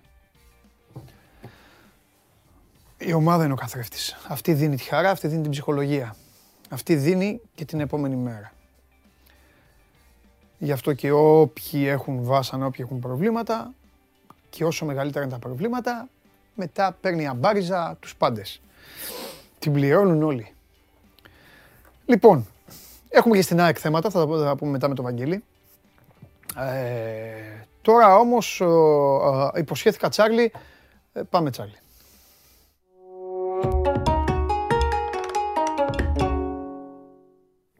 Χαίρετε. Καλώς τον. Έτοιμος για το φιναλίσιμα. Να πούμε λοιπόν στον κόσμο ότι είναι η τρίτη φορά που γίνεται αυτό το παιχνίδι. Να πούμε στον κόσμο ότι είναι το μάτς το οποίο παίζουν η πρωταθλήτρια Ευρώπης με την πρωταθλήτρια Νοτιού Αμερικής. Να πούμε ότι ε, το πρώτο ήταν η Γαλλία με τη Βραζιλία, νομίζω. Το δεύτερο ήταν η Δανία με την Αργεντινή. Το είχε πάρει η Αργεντινή στα πέναλτι, αν δεν κάνω λάθος, το 1993. Ε, εντάξει, είναι μια διοργάνωση η οποία δεν, ε, δεν προχώρησε, δεν έβγαιναν και ημερομηνίες. Ναι, ναι. Δεν, δεν, δεν, χίλια δυο. Πολλοί κόσμος ρωτάει ποιο είναι το νόημα αυτού του παιχνιδιού, ταλαιπωρούν τους παίκτες, κάνουν, ράνουν. Τέλος πάντων βρήκαν στο καλεντάρι, θα πω εγώ, μια ευκαιρία, επειδή ούτως ή άλλως είναι μαζεμένες οι εθνικές ομάδες και είπαν αφού, αφού παίζουν όλες οι εθνικές, ας ταλαιπωρήσουμε λίγο και τους Ιταλούς και τους α, Αργεντίνους. Ούτως ή άλλως οι Ιταλοί δεν έχουν όραμα, δεν υπάρχει μουντιάλ για αυτούς. Και ε, για να καταλάβει λοιπόν ο κόσμος, γιατί Τσάρλι μου το είπα και στον Κώστα, πολλοί λέγανε Μα τι φιλικό παιχνίδι είναι αυτό, νόμιζαν ότι είναι φιλικό. Είναι ένα μάτς που έχει κούπα και γίνεται στο Webley. Ναι, ναι. Ε, ναι, ακριβώς έχει κούπα. Εντάξει, ένας τίτλος όχι τόσο σημαντικός, δεν είχε τόσο μεγάλο ενδιαφέρον. Εντάξει. Τώρα ουσιαστικά είναι αυτό που λες, ότι έχουν βρει μια ημερομηνία που έτσι αλλιώς είναι μαζεμένε εθνικές, αξιοποιούν ότι δεν υπάρχει διοργάνωση mm. και ε, με αυτόν τον τρόπο δίνουν έτσι, αυτό το παιχνίδι στον πρωταθλητή Ευρώπης και στον πρωταθλητή Νότιας Αμερικής. Ναι. Τέλεια Αργεντινή. Εντάξει, μάτς χωρίς ε, σημαντικό ενδιαφέρον. Εγώ ασχοληθώ σήμερα με το μπαράζ. Ναι. Το πρώτο μπαράζ Σκοτία-Ουκρανία. Να πούμε ότι ο νικητής θα παίξει την Κυριακή στο Κάρντιφ με τους Ουαλούς. Και το έναρξη του Nations League Πολωνία-Ουαλία. Είναι ε, ε, ουσιαστικά ίδιο πακέτο γιατί οι Ουαλοί θα παίξουν την Κυριακή στο Κάρντιφ με, τον, ε, με την ομάδα που θα περάσει Σκοτία-Ουκρανία το είπε και ο προπονητής τους ότι τους ενδιαφέρει το ματς της Κυριακής. Έχει και παίκτες μεγάλους σε ηλικία, δηλαδή ηγέτες της Ουαλίας. Είναι ο Ράμσεϊ, ο Μπέιλ, είναι ποδοσφαιριστές, ο Άλαν, ποδοσφαιριστές που είναι ταλαιπωρημένοι. Δεν είναι τώρα για να τους πάει να τους κουράσει στην Πολωνία. Έχει, έχουν τεράστιο πλεονέκτημα οι Πολωνοί. Ο Άσος είναι στο 1,80. Είναι στο πρώτο όμιλο, στο πρώτη κατηγορία, μαζί με Βέλγιο-Ολλανδία. Δύσκολη ο όμιλος οι Πολωνοί θα θέλουν να παραμείνουν, έχουν ευκαιρία να κερδίσουν τους άλλους και να πάρουν ένα προβάδισμα. Είναι σαν 80. Καλή συγκυρία για τους Πολωνούς να πάρουν το μάτσο. Και στο παιχνίδι Μπαράζ, Σκοτία-Ουκρανία. Είναι δύο ομάδες που και οι δύο θα παίξουν με τρία στόπερ και δύο αμυντικά χαφ, συντηρητικά. Σημαντικό το παιχνίδι. Για μένα θα είχαν πλεονέκτημα οι Ουκρανοί μεγάλο. Όμως ε, οι έξι από τους 11 της βασικής εντεκάδας παίζουν το πρωτάθλημα της Ουκρανίας. Και είναι ανενεργοί.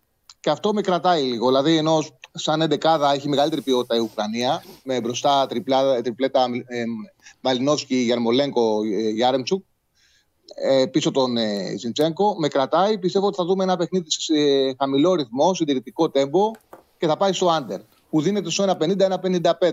Εμένα δηλαδή το παρολί μου για σήμερα είναι Πολωνία, Ουαλία, Άσο 1,80. Το μυαλό η Ουαλία το έχουν στο μάτι της Κυριακής. Και Σκοτία, Ουκρανία, άντερ 2,5 στο 1,50-1,55. Να θυμίσω ότι είναι μονά παιχνίδια τα μπαράζ, Σκοτία-Ουκρανία δηλαδή, ότι είναι μονό παιχνίδι, παράταση πέναλτι ακολουθεί, Σιγκλασκόβ είναι και την Κυριακή, όποιος θα κερδίσει θα πάει να παίξει στο κάρτε με την Ουαλία. Πολωνία-Ουαλία είναι για το Nations League. Ναι. Τώρα τα λεγόμενά σου μου γέννησαν μια ερώτηση.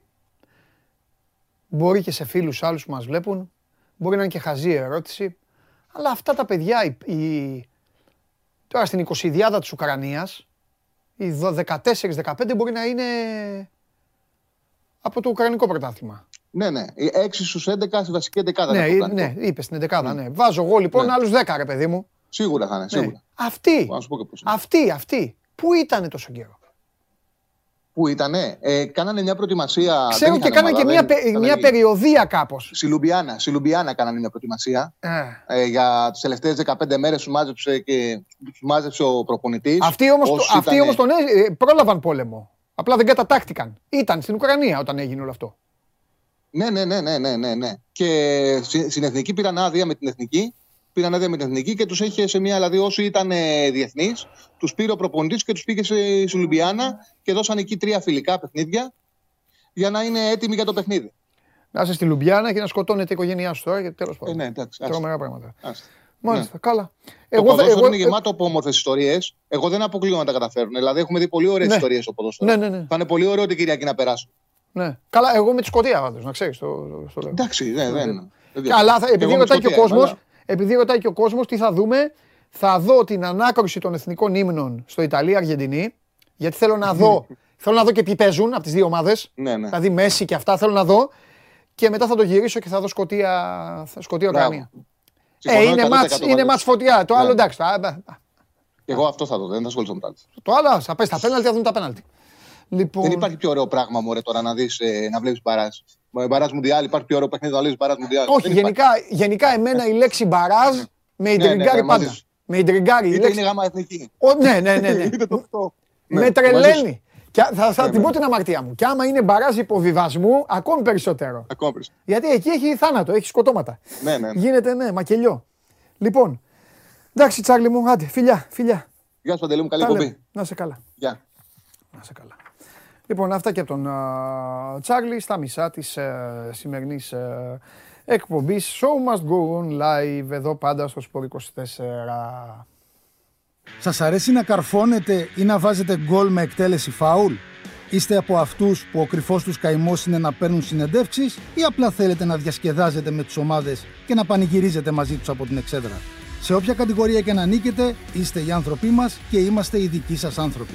Βάλτε φαντασία, κέφι και λίγο χρόνο. Φτιάξτε ένα βίντεο και στείλτε το σε αυτή τη διεύθυνση. Θα το περιποιηθούμε. Θα το εκτιμήσουμε, θα το απολαύσουμε. Θα το εμφανίσουμε και ποιος ξέρει. Μπορεί στο τέλος να είναι το δικό σας βίντεο που θα πάρει ένα μεγάλο δώρο. Γιατί το show must go on ξέρει να εκτιμά αυτούς που παίζουν καλή μπάλα. Λοιπόν, προχωράμε.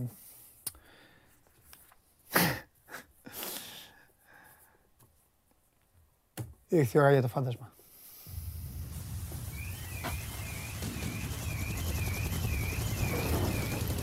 Γεια σας. Τι γίνεται; Ρε εσύ, Έλα.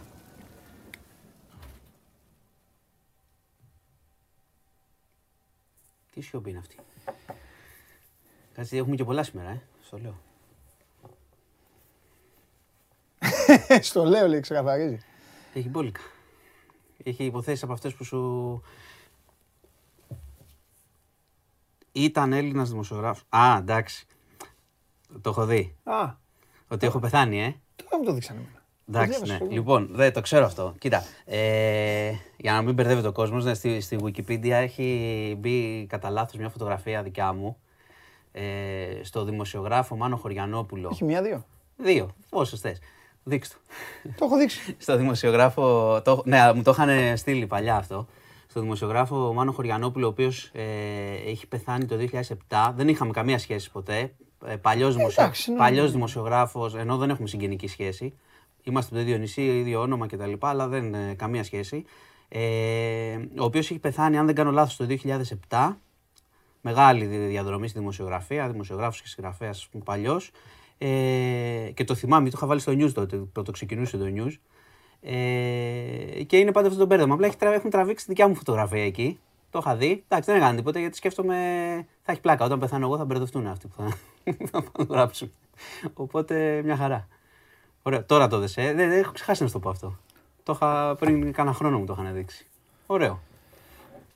Ωραίο μπέρδεμα. Αχ, ξεκίνα. Δεν θέλω ούτε να σε βλέπω. Τι να σου κάνω. Πάντως φάντασμα δεν είμαι.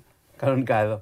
Λοιπόν, έχει μπόλικε ειδήσει, αλλά θα ξεκινήσω επειδή έχουμε πει πολλές φορές εδώ ότι έχει αξία να μην ξεχνάμε πράγματα γιατί περνάνε και θα... ό,τι και αν γίνεται το ξεχνάμε.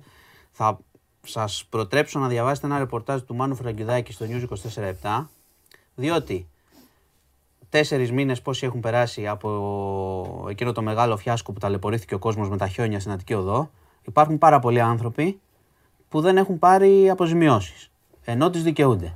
Και το ψάχνουν. Αττική οδό τότε. Το χίλιαρα που λέγανε. Έτσι. Και υπάρχουν μαρτυρίες που αξίζει να διαβάσετε για, το, για τη διαδικασία. Από αυτούς, θυμάστε, είχαν γίνει πάρα πολλές αιτήσεις. 3.500 με 4.000 άτομα δικαιούνται αποζημίωση από αυτό το μπλέξιμο. Πολλοί ε, ταλαιπωρούνται ακόμα, στέλνανε αμέτρητα email ενώ είχαν τα, τα αποδεικτικά και όλα, δεν παίρναν απαντήσεις.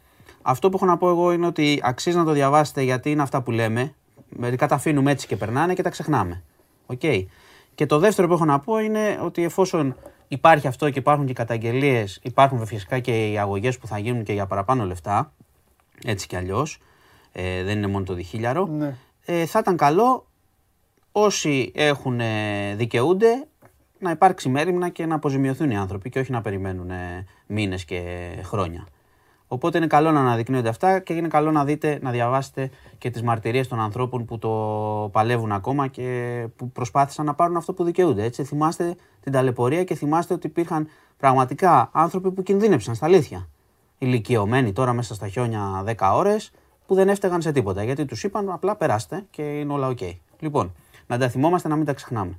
Ε, το δεύτερο εντάξει, είναι, το ξέρουμε, το έχουμε συζητήσει εδώ πολλές φορές. Από σήμερα μάσκες τέλος. Στα μέσα μαζικής μεταφοράς τα φοράμε.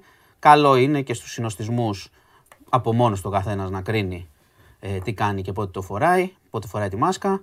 Και στα σχολεία στις εξετάσεις θα φοράνε μάσκα τα παιδιά. Κατά τα άλλα, τέλος και επίσημα, ανεπίσημα το είχαμε λήξει. Εσύ, Το είχαμε έλα, λήξει. βγάλ' τη μάσκα. Μόνοι μας, έτσι κι αλλιώς, Τσαμπουκά. ο κόσμος. Λοιπόν, Τώρα, πριν πάμε στα. γιατί έχουμε έτσι και ε, κάποια πιο βαριές ε, ειδήσεις, να πάμε λίγο στο θέμα με τα όπλα που έχει προκύψει. Έτσι. Ε, με την Ουκρανία. Η Ελλάδα αποκαλύφθηκε χθες με ανορθόδοξο τρόπο, έχω να πω, γιατί αυτές οι αποφάσεις θα πρέπει να υπάρχει καλύτερη ενημέρωση και στα κόμματα και στην κοινωνία από πριν και όχι να τα μαθαίνουμε απ' έξω, ότι ε, η Ελλάδα πέρα από τα όπλα που έχει στείλει στην Ουκρανία θα στείλει και τεθωρακισμένα οχήματα που έχει η ίδια σοβιετικής κατασκευής από το 1994, παλιά οχήματα, τα οποία θα αντικατασταθούν με οχήματα που θα μας δώσει η Γερμανία. Οκ. Εντάξει.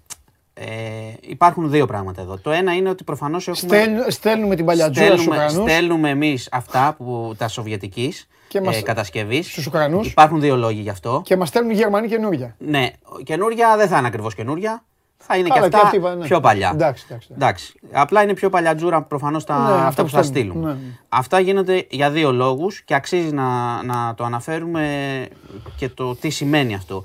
Οι, οι λόγοι είναι ότι τα Σοβιετικής προφανώς είναι πιο εξοικειωμένοι Ουκρανοί, έτσι. Η Ουκρανία ήταν στη Σοβιετική Ένωση, ο στρατός της έχει εμπειρία από αυτά που εμείς θα τους στείλουμε στο χειρισμό, που έχει σημασία. Το δεύτερο είναι προφανώς ότι η Ευρώπη ξεφορτώνεται σοβιετικής κατασκευής όπλα και είμαστε και εμείς μέσα σε αυτό και τα δίνουμε.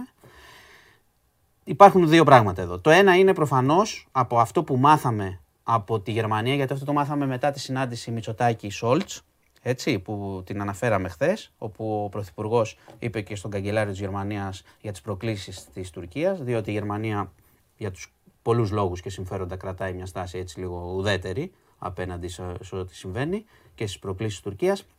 Το ένα είναι ότι προφανώς έχουμε μεγαλύτερη εμπλοκή στον πόλεμο της Ουκρανίας. Με ό,τι σημαίνει αυτό. Έτσι. Είναι ξεκάθαρο αυτό. Είναι άλλο να στέλνεις βοήθεια ανθρωπιστική, άλλο να στέλνεις ε, ντουφέκια, άλλο να στέλνεις άρματα. Με ό,τι σημαίνει αυτό για στο μέλλον και αργότερα. Το ένα είναι αυτό. Και το δεύτερο που πρέπει να σημειώσουμε είναι ότι αυτά δεν μπορούμε να τα μαθαίνουμε από τη Γερμανία.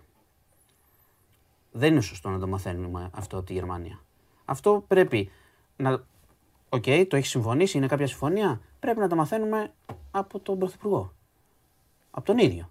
Αρχικά από τον ίδιο και να υπάρχει και ενημέρωση και στα κόμματα και στην κοινωνία. Είναι αποφάσεις αυτές που, θα μας, που έχουν σημασία για τη χώρα και στο μέλλον. Για τη θέση της χώρας. Οκ, έχουμε επιλέξει να είμαστε πιο φανατικός σύμμαχος του ΝΑΤΟ από ό,τι παλιά. Γιατί θυμάστε ότι η, πολ- η εξωτερική πολιτική ήταν πάντα και πολυδιάστατη. Τώρα μην πάμε πάλι στον Ανδρέα Παπανδρέου, τι έκανε κτλ.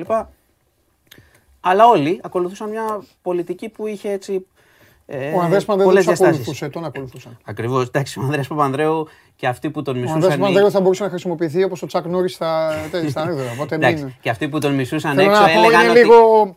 Δεν πάω να τον Μια- βάζω. μια που Πήγες το- κατευθείαν μια, μια που το, ανα- πολύ... μια που το αναφέρεις, θα Αυτό. πω ότι αυ- πα- στο παρελθόν οι ηγέτες που συγκρόταν μαζί του Ναι, λέγανε δηλαδή- ότι να σου πω αυτόν δεν τον γουστάρουμε, Μπράβο. αλλά πάντα Έτσι. πάει να. Και, και εδώ είναι η ουσία Ναι. όλο αυτό που συζητάω για να πάμε στην επόμενη είδηση. Ναι. Πάντα προσπαθούσε να κερδίσει κάτι για τη χώρα του. Επό, Αυτό σου λέω, Το, δα- το ερώτημα λοιπόν εδώ είναι επειδή παίζουμε πάρα πολύ ως δεδομένος σύμμαχος και ως πολύ καλά παιδιά και της Αμερικής. Ναι. Και προφανώς υπάρχει η στόχευση ότι η Αμερική θα μας βοηθήσει στο θέμα της Τουρκίας κτλ.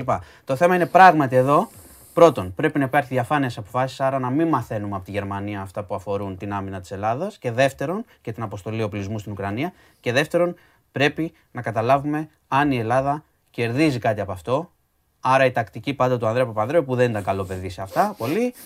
Ε, τι κερδίζει η Ελλάδα από αυτό; Να κερδίζει η Ελλάδα. Αν κερδίζει η Ελλάδα και θωρακιζόμαστε κτλ., έχει καλώ. Ναι. Αν εμείς κάνουμε τα καλά παιδιά και μετά ο Ερντογάν κάνει ό,τι γουστάρει και είμαστε μόνοι μας τελικά, αν προκύψει κάτι, Καλά, θα το δούμε. σημαίνει ότι είναι, έχει διαφορά να είσαι δεδομένος ε, σύμμαχο ή καλός σύμμαχος, να μην πω δεδομένος, πρόθυμος κτλ., από το να είσαι χρήσιμος ηλίθιος. Ναι. Μεγάλη διαφορά και την καταλαβαίνετε όλοι.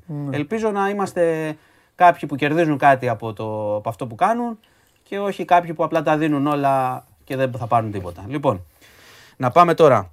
Είχαμε και μια, τώρα τη πιο τελευταία στιγμή, θα αρχίσω από αυτό, είχαμε μια σύλληψη ενός 22χρονου τράπερ στο Μπουρνάζι για οπλοκατοχή. Εντάξει, συνηθισμένο θα μου πεις. Και μετά από δύο μέρες σου αφήνουν έξω. Ναι, ε, η δικαιολογία ήταν ότι με το όπλο πήγαινε για να γυρίσει ένα βίντεο κλιπ και το όπλο ήταν ενός φίλου. Να πούμε ότι δεν μπορείς να κουβαλάς ένα όπλο ό,τι να είναι, ακόμα και αν το θες για βίντεο κλιπ. Αφού έχουμε και εδώ στην Πάρε εκπομπή ένα ψεύτικο. Ναι. Και να πούμε. Α, εδώ, έχουμε. και εδώ ένα. Να Να το παίζουμε έτσι, βλέπετε. να κάνουμε, ναι. Ναι, λοιπόν. Τέλος πάντων, συνελήφθη. Τώρα θα ακολουθηθούν τα νόμιμα. Ε, είχαμε ένα πολύ δυσάρεστο γεγονός το πρωί στη Μηχανιώνα. Μια ηλικιωμένη 83 ετών πήγε να περάσει το δρόμο, πήγαινε σε εκκλησία όπου θα λειτουργούσε ο Βαρθολομαίος, ο οποίος κάνει επίσκεψη στη Θεσσαλονίκη. Πέρασε ένα βιτιοφόρο, δεν έχει διευκρινιστεί πώς και γιατί δεν την είδε. Τη... Ήταν φρικιαστικό τροχαίο. Τη διαμέλησε τη γυναίκα. Δεν την είδε, τη χτύπησε. Δυστυχώς. Ε, και πάλι να μείνουμε στη Θεσσαλονίκη, γιατί εδώ υπάρχει μια είδηση που θα έχει ουρά από ό,τι φαίνεται και θα έχει έρευνα. Έχεις πολλά σήμερα, έχεις βαρύνει. Αυτοκτόνησε ένας ε, 50χρονος γυμναστής. Α. Η πρώτη άφησε και σημείωμα ο άνθρωπος. Ναι. Θεωρείται ότι μια γυναίκα η οποία, έτσι να το πω λαϊκά, του πούλησε έρωτα και του φάγε πάρα πολλά λεφτά. Ναι. Είναι ένας από τους λόγους. Λέγεται ότι άφησε σημειώματα ο οποίο, ο- στα οποία αναφέρει προφανώς ότι έπεσε θύμα απάτης ε, από μια γυναίκα που του φάγε χρήματα. Μέσα κάνει αναφορές ότι αυτή η γυναίκα μπορεί να έχει και κάποια σχέση με τα διάφορα πάρτι που γίνονται στη Θεσσαλονίκη για να τρώνε λεφτά από ανθρώπους. Τέλος πάντων υπάρχουν κάποια κυκλώματα που έχουν καταγγελθεί. Ε, επομένως το έχει η αστυνομία αναλάβει την έρευνα και ψάχνει, ψάχνει πολλά. Όχι την ηθική αυτουργία σε αυτοκτονία, γιατί το γράψανε πολύ αυτό, δεν ισχύει. Δεν μπορείς να είσαι ηθικός αυτούργος, αλλά μπορείς να είσαι. Ε, να έχεις κάποια συμμετοχή. Ψάχνουν την απάτη, ψάχνουν την εκβίαση. Είναι μια ιστορία, ξέρεις, συνήθως αποφεύγω πάντα να σου λέω ειδήσεις για αυτοκτονίες. Ναι. Αυτό το αποφεύγω. Ναι. Ε, γιατί εντάξει, η αυτοχειρία είναι ένα, μια ειδική περίπτωση, Ναι. καταλαβαίνεις. Ε, αλλά εδώ, επειδή έχει αφήσει σημειώματα και, σ- και υπάρχουν συγκεκριμένες καταγγελίες για το πώς οθήθηκε αυτός ο άνθρωπος να βάλει τέλος στη ζωή του, η αστυνομία ψάχνει π- πάρα πολλά ενδεχόμενα βάσει των ε, ίδιων των καταγγελιών του. Οπότε φαντάζομαι θα έχουμε και συνέχεια τις επόμενες μέρες. Λοιπόν, ε, αυτά. Μη σα μαυρίσω τώρα τη ζωή με πληθωρισμούς και ακρίβειες. Τα, τα ζείτε μόνοι σας. Δεν πάει πολύ καλά το πράγμα εκεί. Λοιπόν, αυτά είχα να σου πω. Ε, έχουμε τίποτα αθλητικό; Έχουμε. Α, Ε, γιατί έχω και λίγο μια μια ανησυχία στο μπάσκετ. Ε, μην γίνει καμία στραβή τώρα να είναι η τελική όπως πρέπει. Λέω πολύ καλή. Η Λάρισα Μπα- αξ- α- πολύ μπα- αξιόλογη, αλλά, Μπαρδο- αλλά μην κάνουν τώρα, μην μας την κάνουν τώρα γυριστή. Φύγε. Και με διώχνουν, λοιπόν. Φύγε. Λοιπόν. Βε- δεν- πω, πω, τι, πόσο ελεηνός μπορεί να είναι; Γιατί δεν τι κατάλαβα είπα, δεν καν τι- κατάλαβα. Άστο, εντάξει, εντάξει. Ούτε κατάλαβα που το πήγε. Κάτσε λίγο, Λέω πάνε- και εγώ τι λέει για τον Προμηθέα. τι Πάνε βε- να μας ξεφύγουν. Ε, λοιπόν, Φύγε, ρε. Φύγε Γεια. από εδώ. Φύγε από εδώ. Φύγε από εδώ. Ω!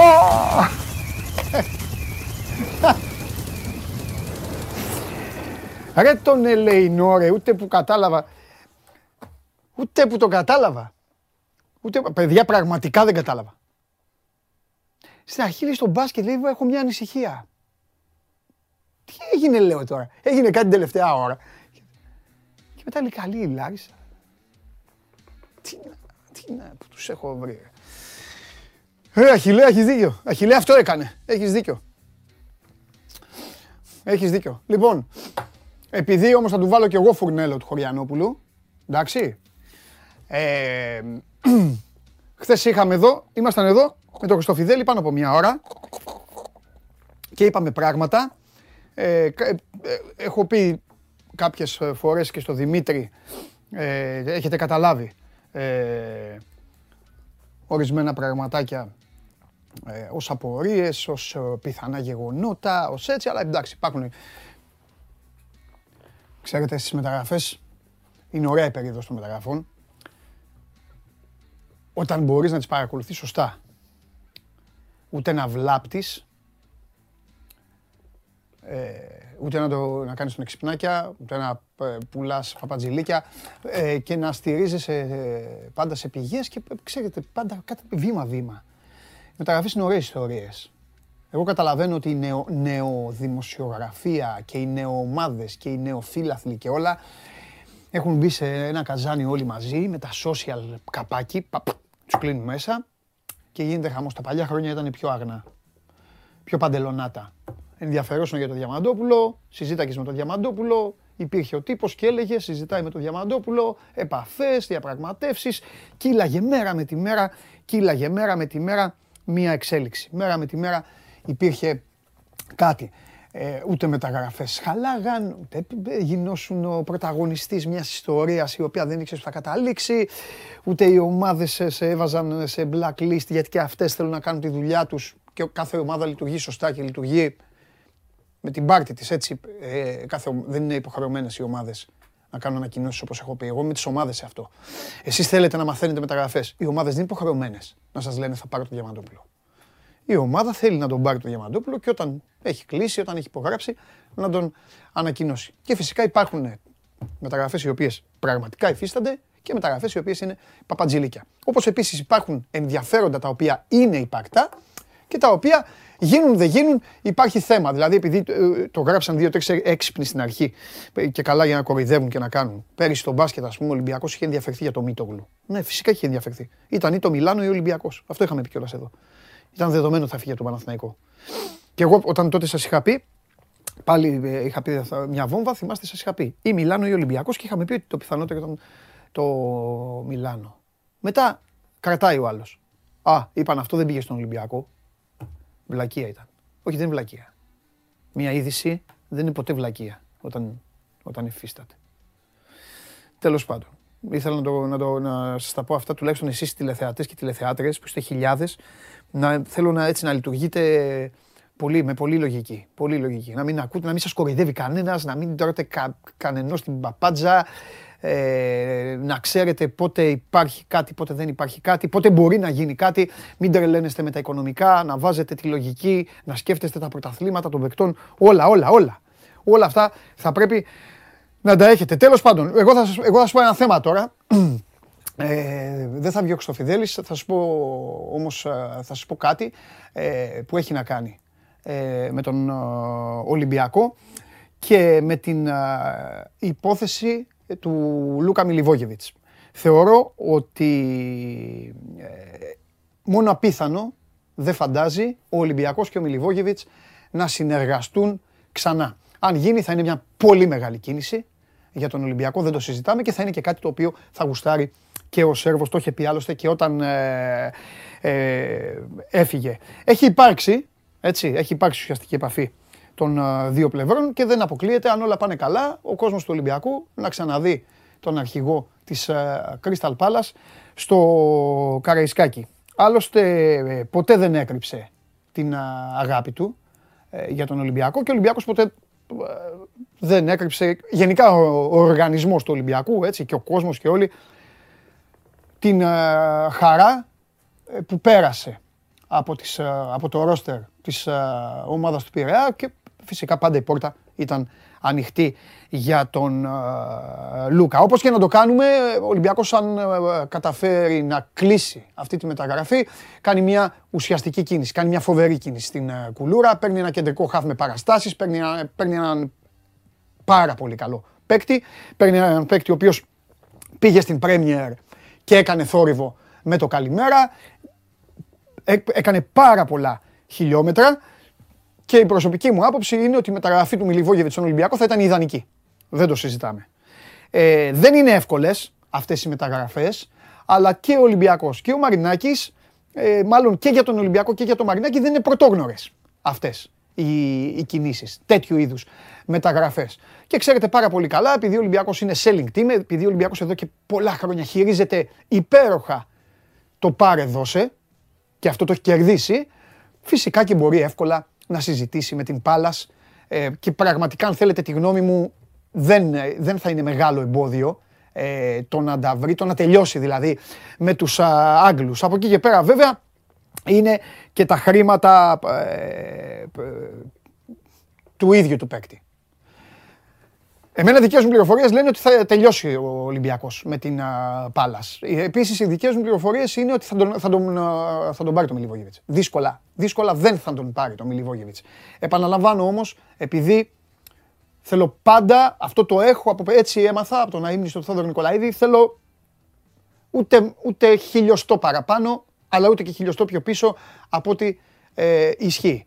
Αυτή τη στιγμή που μιλάμε, η δική μου η γνώση αναφέρει ότι ο Ολυμπιακός και ο Μιλιβόγεβιτς είναι πάρα πολύ ζεστοί. Πάρα πολύ ζεστοί. Παραπάνω από ζεστοί. Και γι' αυτό σας κάνω αυτή την αποκάλυψη σήμερα. Καθημερινά μιλώντας εδώ με τον Δημήτρη, τον βλέπετε τον Δημήτρη που ασχολείται ο άνθρωπος από το πρωί στο βράδυ και κολλάει λέει ναι πώς αλλά τα χρήματα και όλα αυτά. Εγώ θεωρώ ότι ο Ολυμπιακός σε ένα λογικό πλαίσιο δεν κολώνει να πάρει τον Μιλιβόγεβιτς και να, το, να τον ικανοποιήσει. Με την Crystal Palace δεν νομίζω ότι είναι τόσο ε, μεγάλο το θέμα. Εν πάση περιπτώσει, ε, δεν θέλω, για να μην σας ε, κουράζω παραπάνω και ούτε να λέμε τα ίδια, ε, τα επόμενα 24 ώρα θα δείξουν.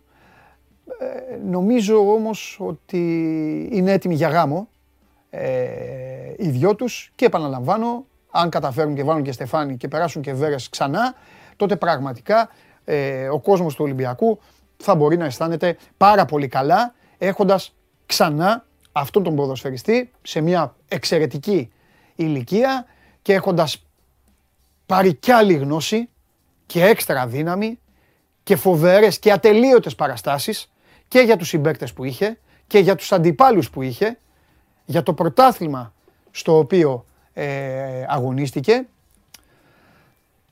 Ε, θα είναι πάρα πολύ εύκολο να, να δώσει πράγματα στον Ολυμπιακό. Και ακόμη πιο εύκολο φυσικά από την άποψη ότι ε, δεν θα πει «Γεια σας, είμαι ένας καινούριος παίκτης, θα μπει μέσα και θα πει «Γεια σας, είμαι ο Λούκα Μιλιβόγεβιτς και είμαι πάλι εδώ κοντά σας». Αυτά ε, ήθελα να σας ε, πω για την ιστορία του Μιλιβόγεβιτς και βλέπουμε. Προχωράμε. Πάμε τώρα γιατί υπάρχει κι άλλη ομάδα που έχει κι άλλα θέματα. ΑΕΚ.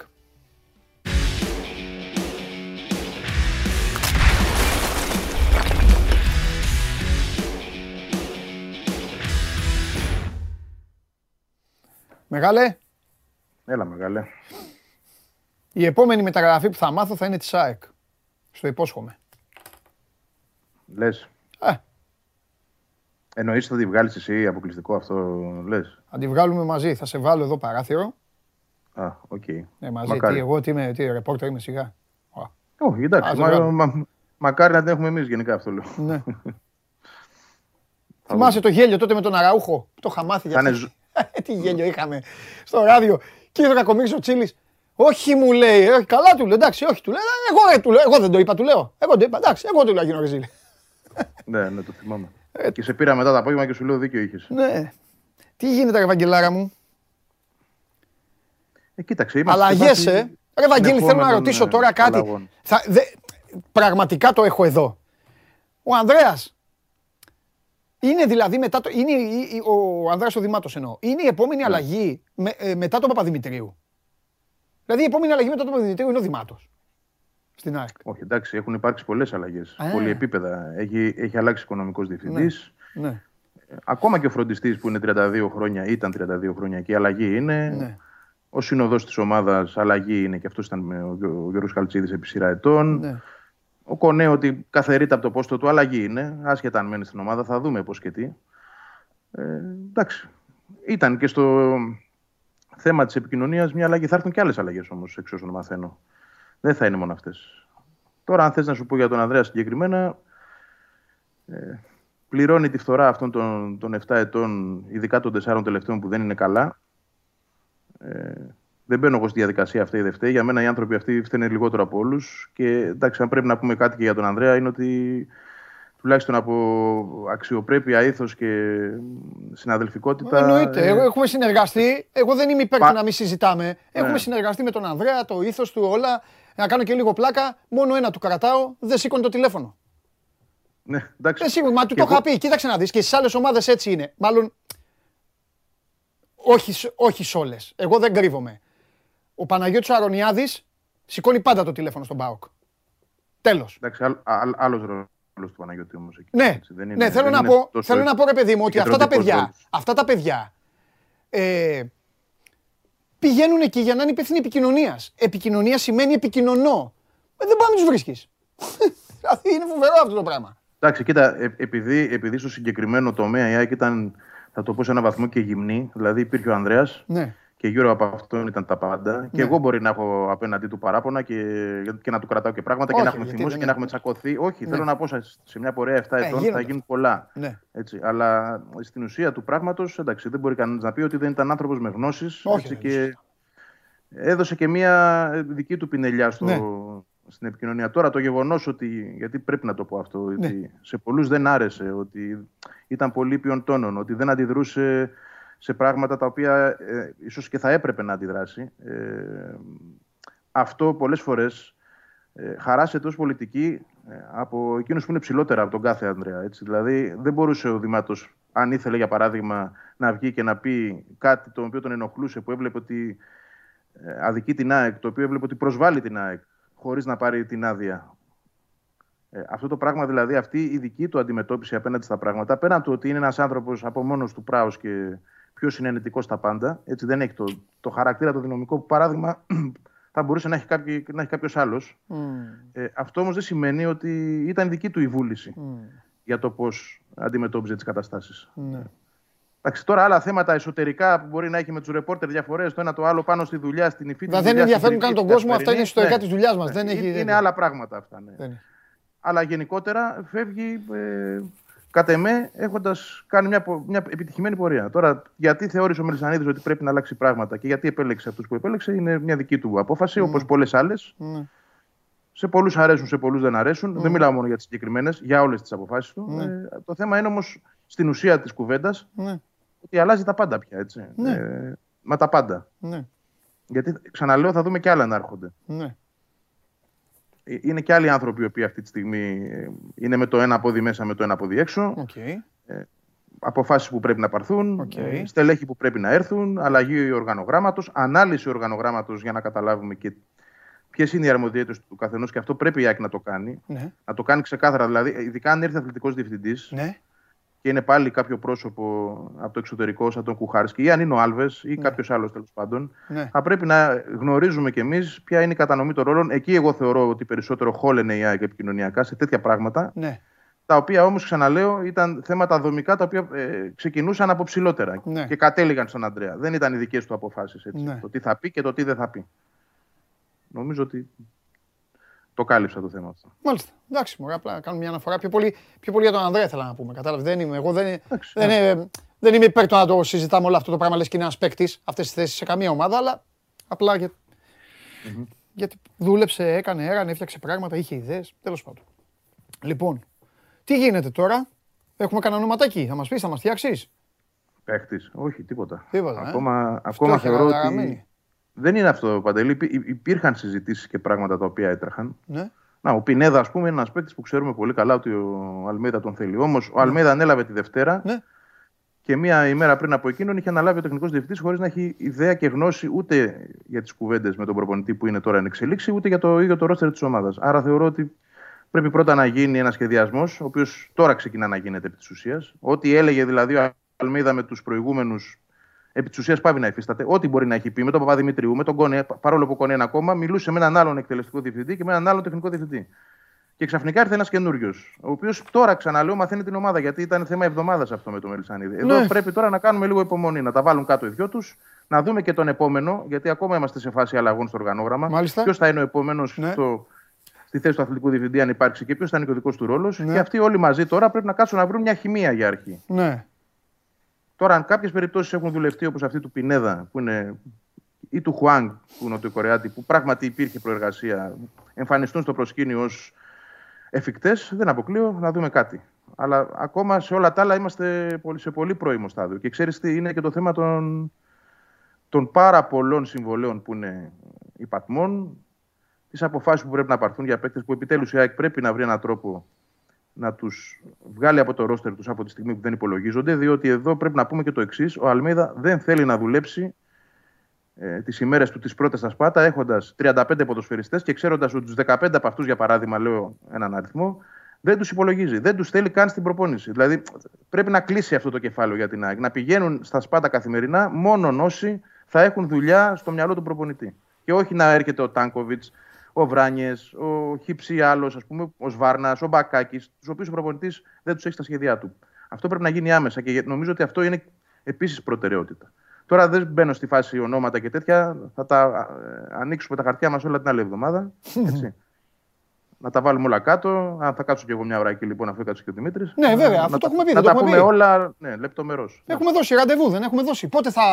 πότε το, πότε το θέλεις. Τετάρτη, Πέμπτη, εσύ θα μου πεις. Εγώ εκεί θα πούμε. Εκεί. Εκεί. Τέλεια. Κάτσε να δούμε γιατί πάλι εγώ βλέπω. Είδες, Θα όλα βάλω εγώ δεν τον τα έχουμε Γιώργο να τελειώσει. κάνουμε το ίδιο γιατί βοήθησε πάρα πολύ αυτό. Θέσεις, ονόματα για να, το, να, το- να, να τα σαρώσουμε έτσι και να τελειώνουμε. Εντάξει, οκ. Φανταστικά. Απλά επειδή μέχρι τότε ακόμα δημιουργείται οργανόγραμμα εδώ, είμαστε σε φάση Ναι, στελέχωσης, η οποία θεωρώ εγώ ότι μέχρι την άλλη εβδομάδα θα έχει τελειώσει. βεβαίως. Ε, θα έχουμε την ολοκληρωμένη εικόνα και εκεί θα, θα πούμε τα πάντα. Μάλιστα. Ωραία. Εντάξει, ρε Τώρα, Βαγγέλη. επι, Τι επιμέρους να πω. Πες μου, ζητήματα... κα- κα- έλα, έλα λίγο. Ναι. Λι- λίγο αυτό το κουτσομπολιό που μου αρέσει πολύ και αρέσει και πάρα πολύ στον κόσμο.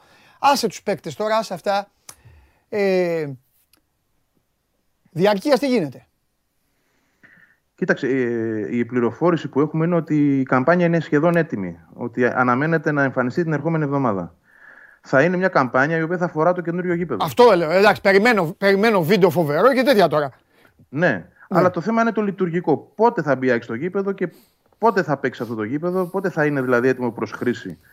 Και τι θα κάνει, για παράδειγμα, για τα παιχνίδια τα οποία ενδεχομένως δεν θα προλάβει να τα δώσει σε αυτό το γήπεδο. Έτσι, Ναι. Γιατί μπορεί να ξεκινήσει η χρονιά στο ΑΚΑ. Ναι, ναι. Ε, εκεί θέλω να δω λίγο πώς δηλαδή, αυτοί που θα πηγαίνουν στο ΑΚΑ θα πηγαίνουν με εισιτήριο, θα βρει τρόπο ώστε τα διαρκείας της Αγία Σοφιάς να έχουν χρήση και στο ΑΚΑ, ε, γιατί δεν είναι και εύκολο να μεταφέρεις κόσμο από το ένα στο άλλο.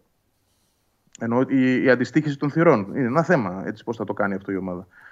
Αλλά από ό,τι μαθαίνω, είμαστε στο τελικό στάδιο και περιμένουμε την άλλη εβδομάδα να δούμε. Μάλιστα.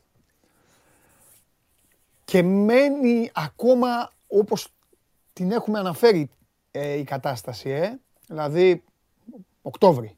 Έτσι, έχουμε, έτσι έχει μείνει η κουβέντα μας. Έτσι βλέπω, ναι. Έτσι βλέπω εγώ. Ε, Τελευταία, βέβαια, διαβάζω. Ε, κοίταξε, και δεν ε, αμφισβητώ. Ο καθένας μπορεί να έχει την πληροφόρησή του. Ε, ότι γίνεται μεγάλη προσπάθεια να μπει η ΑΕΚ από την αρχή. Το αρχή σημαίνει τέλη Αυγούστου, έτσι. Δηλαδή, ένα μήνα και κάτι πριν από αυτό που εγώ πιστεύω ότι θα γίνει. Θα το δούμε. Εντάξει, αν, αν υπάρχει τέτοια δυνατότητα να, να γίνουν τόσο γρήγορες και δαιδαλώδεις ε, εργασίες που υπάρχουν μπροστά να, να τελειώσουν, ε, οκ, μακάρι θα πω εγώ, αλλά μου φαίνεται λίγο δύσκολο αυτή τη στιγμή. Γιατί είναι και τα test event που έχουμε πει, πρέπει να είναι τρία. Ε, Βήμα-βήμα, Παντελή, αυτό, αυτό θα το βλέπουμε μέσα στο καλοκαίρι, πώς να σου το πω. Εξαρτάται και από την ταχύτητα των συνεργείων, από, από, από, ένα χι- από χίλια δύο πράγματα. Δεν είμαι τόσο Το αισιόδοξος λέω, εγώ γιατί για... πάτησε, ναι, μωρέ, το λέω γιατί πάτησε τόσο πολύ η ΑΕΚ σε αυτό το γήπεδο. Πλήρωσε πράγματα για αυτό το γήπεδο. Ενώ πλήρωσε η ομάδα της πράγματα, κατάλαβες. Ναι. ναι. Και οκ, τώρα είναι στην τελική ευθεία. Και... Το μόνο σίγουρο είναι ότι η ΑΕΚ θα παίξει φέτος στο γήπεδο της. Αυτό είναι το μόνο σίγουρο. Το πότε θα το δούμε. Αν θα είναι Σεπτέμβριο, Οκτώβριο, Νοέμβριο θα το δούμε. Αλλά ε, οκ, ό,τι και να είναι θα μπει στο γήπεδο της. Αυτό είναι το μόνο βέβαιο. Ποιον Έλληνα Θα φανεί και από τα ήθελες, διαρκείας. ποιον Έλληνα θα ήθελες στην ΑΕΚ. Έλληνα. Δεν θες, δεν θα πάρει κανέναν Έλληνα Μελισανίδης; Εννοείς παίκτη που παίζει στην Ελλάδα ή Έλληνα του εξωτερικού; Έλληνα. Εντάξει, πολλούς θα ήθελα από αυτούς που είναι στο εξωτερικό. Αλλά Ενώ γίνεται. κάποιον, κάποιον, που να, εντάξει, κάποιον που να μπορεί να πάρει. Ε, Υπήρχε για παράδειγμα μια άποψη ότι θα μπορούσε κάποια στιγμή, είχε συζητηθεί ξανά το όνομα του Φούντα, μήνες πριν τώρα, αλλά είδες ο Φούντα στη μεταγραφή έκανε και τι λεφτά παίρνει. Ναι. Είχα ακούσει παλιά για το Μαυροπάνο. Είδες την εξέλιξη που είχε ο Μαυροπάνο. Όσοι φεύγουν από εδώ και είναι καλοί, δεν ξαναγυρνάνε εύκολα. Ο, Μπα- ο Μπακασέτας μπορεί να γυρίσει πια στην ΑΕΚ ποτέ. Τουλάχιστον όχι τώρα. Έτσι. Άρα δεν βλέπω τον τρόπο. Εκτός αν έχει κάτι τώρα στο μυαλό σου και δεν, δεν πάει το δικό μου. Όχι, άμα θα σου έλεγα. Όχι, Σιγά. δεν, δεν, έχω, δεν έχω ακούσει κάτι τέλος πάντων για Έλληνα. Και Απλά τώρα μου έχει θε- κάτσει, για κάποιο λόγο μου έχει κάτσει την τελευταία εβδομάδα. Ε, μου έχει κάτσει και γι' αυτό το, τους ζαλίζω και λίγο εδώ τους ανθρώπους. Ε, ε, ότι θα πρέπει, ρε παιδί μου, λίγο τώρα οι ομάδες να βάλουν ξανά λίγο αίμα. Λίγο αίμα. Το είπα προηγουμένως και στον Άρη. Που ε, στον Άρη εντάξει, εκεί είναι χειρότερα τα πράγματα. Η ΑΕΚ έχει εκεί τουλάχιστον, έχει κάτι. Έχει. Σου εμφανίζει ένα μάνταλο, σου εμφανίζει ένα τζαβέλα, σου εμφανίζει ένα γαλανόπουλο, σου εμφανίζει ε, κάτι. Έχει το Μίτογλου, έχει, έχει Ναι, κάποιο, ναι, το Ρότα. ε, το αυτό Ρότα, σου λέω, εντάξει, αυτό σου έχει, λέω, αυτό έχει σου μια, μια μαγιά νεαρών Ναι. παιχτών και το Μάνταλο Ναι. μαζί τους. Ε, κοίταξε να δεις, πάντοτε είναι και επιθυμητοί και απαραίτητοι θα πω εγώ Έλληνες παίκτες, αρκεί να έχουν και το ταλέντο να ανταποκριθούν. Ναι. Στην Ελλάδα εγώ δεν βλέπω παίκτες αυτή τη στιγμή που θα κάνουν διαφορά στην ΑΕΚ και Ναι. επίσης πρέπει να συνυπολογίσουμε ότι ήρθε ένας προπονητής που είναι ξεκάθαρο πλέον ότι θέλει να βάλει δικές του πινελιές στην ομάδα Μάλιστα. και ότι θα ψάξει σε άλλες αγορές. Ειδικά στις αγορές που ξέρει και εκείνος καλά. Ναι. Τώρα, το να προσθεθούν κάποιοι παίκτες στην πορεία. ε, Δηλαδή, ο Ρότα ήρθε τελευταίος των τελευταίων στη Ναι. μεταγραφική περίοδο, 14η μεταγραφή και έγινε το παιδί βασικός. Εντάξει, αν γίνει κάτι στην πορεία, ναι, αλλά δεν είναι αυτή τη στιγμή προτεραιότητα αυτό. OK, OK, OK.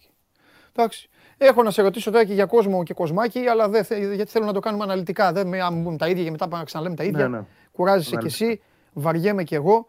Ο Γαλανόπουλος ο φίλος μου τι κάνει; Είναι πολύ καλά, συνεχίζει τη δουλειά ατομική. Μπράβο. Ε, Οι άλλοι κάνουν διακοπές. Εκείνος εντάξει, έπρεπε να το κάνει.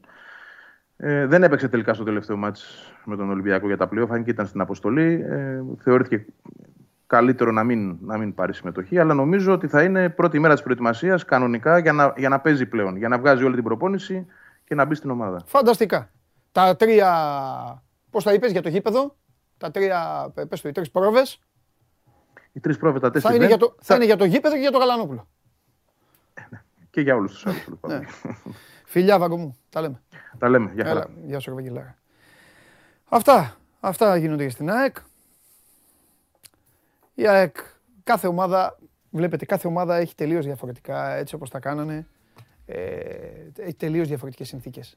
Η ΑΕΚ κουβαλάει ένα βάρος τώρα δικό της, μόνη της το δημιούργησε, μόνη της θα πρέπει να απεμπλακεί από το ίδιο το βάρος, έχει να πάει να παίξει στο γήπεδο της το καινούριο, ένα γήπεδο που το διαφήμισε, ένα γήπεδο που το ήθελε πάρα πολύ ο κόσμος της, ένα γήπεδο που, που πέρασε από χίλια δυο κύματα, ένα γήπεδο στο οποίο πόνταρε ο Δημήτρης Μελισανίδης, όσα και αν έχει ακούσει, επί, επί ιδιοκτησίας του. Αυτό θα μείνει στην ιστορία, επί ιδιοκτησίας του μπαίνει η ομάδα στο, στο καινούριο της γήπεδο. Αλλά την ίδια ώρα έχει το- έναν προπονητή, ο Αλμέιδα, που με άλλους, α, με άλλους μίλησε, με άλλους τώρα θα μιλήσει, αλλαγές συνεχείς, ένα ρόστερ το οποίο όπως το είδατε πολύ καλά όλοι, ό,τι ομάδα και να είστε, δεν κατάφερε να πάει πουθενά. Υπέρ αποτυχημένη η ΑΕΚ στη σεζόν που έφυγε.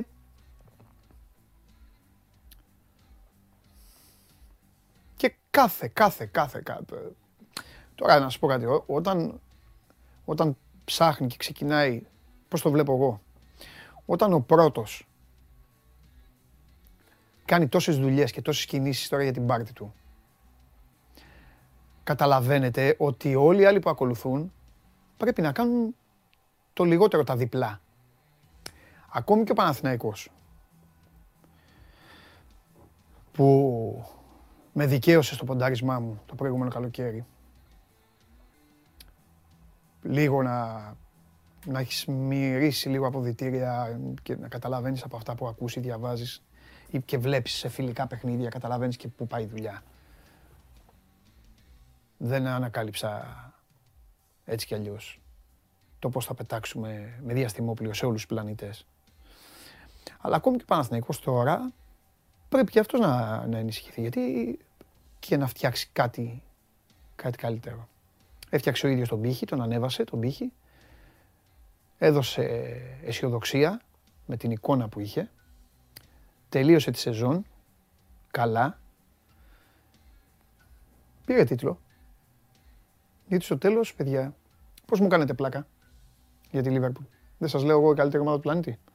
Δεν σας λέω εγώ έδωσα τα περισσότερα παιχνίδια από όλους. Και εσείς τι μου λέτε; Και τι πήρες; Το κύπελο και το καραμπάο. Ναι, αυτά πήρα. Εντάξει, έχει, είναι ένα επιχείρημα αυτό που μου λέτε. Είναι οι τίτλοι, είναι οι τίτλοι. Ο Παναθηναϊκός λοιπόν έκλεισε με τίτλο. Ο Ολυμπιακός και ο Παναθηναϊκός πήραν τους τίτλους. Δύο τίτλοι υπάρχουν στην Ελλάδα. Ο Ολυμπιακός και ο Παναθηναϊκός πήραν. Ο ένας λοιπόν πρέπει να γίνει καλύτερος για τον εαυτό του καλύτερος. Και γι' αυτό σας είπα και προηγουμένως, δηλαδή άλλο ένα πάτημα στο να προχωρήσει που καταδεικνύει δηλαδή και την όρεξη και τη διάθεση για την είδηση που σας είπα προηγουμένως ότι θα ορμήξει για τον Μιλιβόγεβιτς, θέλει να θα τον πάρει, τον, θα τον πάρει. Σβήστε το γιατί θα πείτε μετά ότι σας είπα ότι θα τον πάρει σίγουρα και άμα δεν τον πάρει, τι μας έλεγες και αυτά. Ε, και απ' την άλλη, ο Παναθηναϊκός θα πρέπει και αυτός να κάνει έναν καλοπισμό προς το καλύτερο. Αυτό. Νομίζω όσοι είστε Παναθηναϊκοί,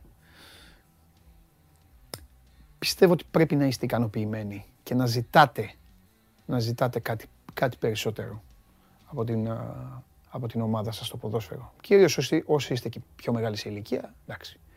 Εννοείται ότι οι απαιτήσεις είναι διαφορετικές. Για το ποδόσφαιρο. Τώρα για το μπάσκετ, φέρτε τον. Χαίρετε. Σε φοβερή κατάσταση. Σε τρομερή, ε. Ε, βέβαια. Έτσι. Ξέρεις γιατί. Πώς δεν ξέρω, εγώ δεν ξέρω. Να Εγώ σου ξέρω. βάλω ένα τίτλο.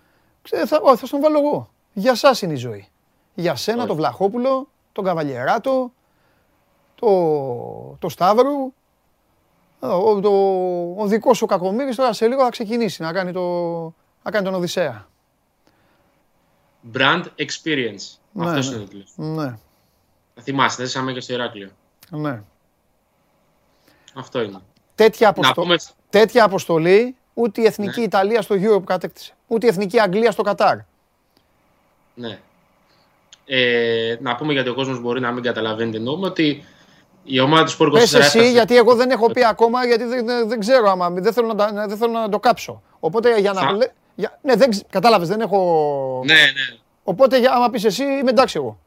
Είμαστε στη Θεσσαλονίκη για Μπράβο. το μεγάλο event του Sport 24 το οποίο είχε ανακοινωθεί από τις προηγούμενες ημέρες ε, και προετοιμαζόμαστε για να παρακολουθήσουμε μαζί με 30 τυχερούς αναγνώστες αύριο το βράδυ ξημερώματα Παρασκευής τον πρώτο τελικό των ε, NBA Finals. Οπότε ε, θα έχουμε πολλά καλούδια και πάρα πολύ ωραία πράγματα και να δείξουμε και να παρουσιάσουμε στον κόσμο και φυσικά στους 30 τυχερούς οι οποίοι θα είναι μαζί μας εδώ στη Θεσσαλονίκη για να δούμε παρέα το πρώτο τελικό Golden State Warriors Boston Celtics. Άσος. Μακάρι. Άσος. Λοιπόν, ε, Και χθες είχε έγινε άσο. ένας άλλος άσος χθες. Μπράβο. Και χθες είχε άσο. Τι έγινε τώρα, δηλαδή, να σου πω, μένουμε απλά στο ότι ρε Παντελή αυτοί στο πρώτο ημίχρονο πετάγανε πετραδάκια στη θάλασσα και οκ και, και τελείωσε, τελείωσε η κουβέντα; Ή ε, ε, έχεις κάτι άλλο, ε, ε, διάβασες και άλλα πράγματα; Σε εισαγωγικά το Κοιτάξτε, διάβασες. το, το να δικαιολογηθεί το μείον 26 γιατί, για να φτάσουμε στην τελική ήττα ξεκίνησε ο Παναθηναϊκός έκανε ε, χειρότερη εμφάνιση από αυτή του ΣΕΦ ε, στην Ευρωλίγκα. Έκανε χειρότερη εμφάνιση από αυτή στο Βελιγράδι με τον Ερυθρό Αστέρα. Δηλαδή έφτασε στο σημείο να είναι στις 26 πόντους πίσω από τη Λάρισα δίχως να έχει την παραμικρή συνοχή είτε σε άμυνας είτε σε επίθεσης. Δηλαδή δεν είναι τόσο απλοϊκός ότι έβαζαν ε, ε, όλα τα σουτ οι παίκτες της Λάρισας. Είναι ότι η άμυνα έδωσε στην, ε, στην επίθεση της Λάρισας την επιλογή και τη δυνατότητα να βάλει κάποια σουτ. δεν ήταν όλα ελεύθερα, αλλά και πάλι οι περιφερειακοί της Λάρισας ένιωθαν αρκετά ε, άνετοι στο κομμάτι της εκτέλεσης και γι' αυτό ξεκίνησαν με αυτά τα εντυπωσιακά ποσοστά. Δηλαδή, ε, το να βάζει ο, κρου, Κρουμπάλη ε, ένα τρίποντο από τη γωνία ε, προς το τέλος του αγώνα και είναι ένα σου το οποίο η άμυνα μπορεί να το δώσει. Το ό,τι έγινε με το Μούντι όμως στο πρώτο ημίχρονο και με τους υπόλοιπους περιφερειακούς της ε, Λάρισας δεν ήταν κάτι το οποίο ε, δικαιολογείται. Ε, και γι' αυτό ήρθε μια έτα η οποία βάσει εικόνας ήταν πολύ αναμενόμενη ε, και θα μπορούσε να είναι και πολύ πιο τραυματική αν ο Παναθηναϊκός δεν έκανε μια αντεπίθεση στο δεύτερο μήχρονο, κυρίως και βάσει μέσα από την άμυνά του, για να μαζέψει τη διαφορά. Έτσι. Δηλαδή, αν το παιχνίδι πήγαινε σταθερά στους 20 πόντους, θα μιλάγαμε για κάτι πολύ διαφορετικό σήμερα και στο κομμάτι της διαχειριση Ε, ο Νέντοβιτς ήταν ο παίκτης ο οποίος ανέλαβε την ευθύνη τουλάχιστον σε δημόσιο επίπεδο, γιατί το τι λέγεται μέσα στα αποδητήρια μένει μέσα στα αποδητήρια και το ξέρουν όσοι είναι μέσα σε αυτά. Ε, απολογήθηκε και είπε ότι είναι δικό μου το λάθος της ήττας, αναλογιζόμενος την ευθύνη που φέρει ε, κυρίως για το γεγονός ότι είχε ένα 10 σουτ. Βέβαια, η άλλη ανάγνωση είναι ότι στο ίδιο παιχνίδι στη regular season είχε βάλει 35 για να φύγει ο Παναθηναϊκός νικητής ε, από τη Θεσσαλική πόλη. Ε, ο δεν καταφέρνει να σκουπίσει τη σειρά. Θα πάει σίγουρα σε τέσσερα παιχνίδια ε, αυτή τη στιγμή στο καλύτερο σενάριο. Πάντως θα πω ότι τα ξέρεις και εσύ πολύ καλά τόσα χρόνια ναι. εμπειρίας στο ναι. ρεπορτάζ. Ναι ότι ούτως ή άλλως τα ντέρμπι των ομάδων είναι πολύ διαφορετικά σε κομμάτι της διαχείρισης και της απόδοσης και της προσέγγισης σε σχέση με όλα τα υπόλοιπα ε, παιχνίδια. δεν έχει, δεν, δεν έχει δηλαδή, σχέση. Δηλαδή το χθεσινό λέει πολλά και δεν λέει και τίποτα εν ώψη των το τελικών Όχι, όχι, όχι. Θα, θα, σε, θα, σε, θα σε βοηθήσω. Δεν λέει τίποτα για τον Ολυμπιακό και για τον Παναθηναϊκό. Αυτό που πάντα όμως γίνεται, γιατί το έχει πάθει και ο Ολυμπιακός αυτό.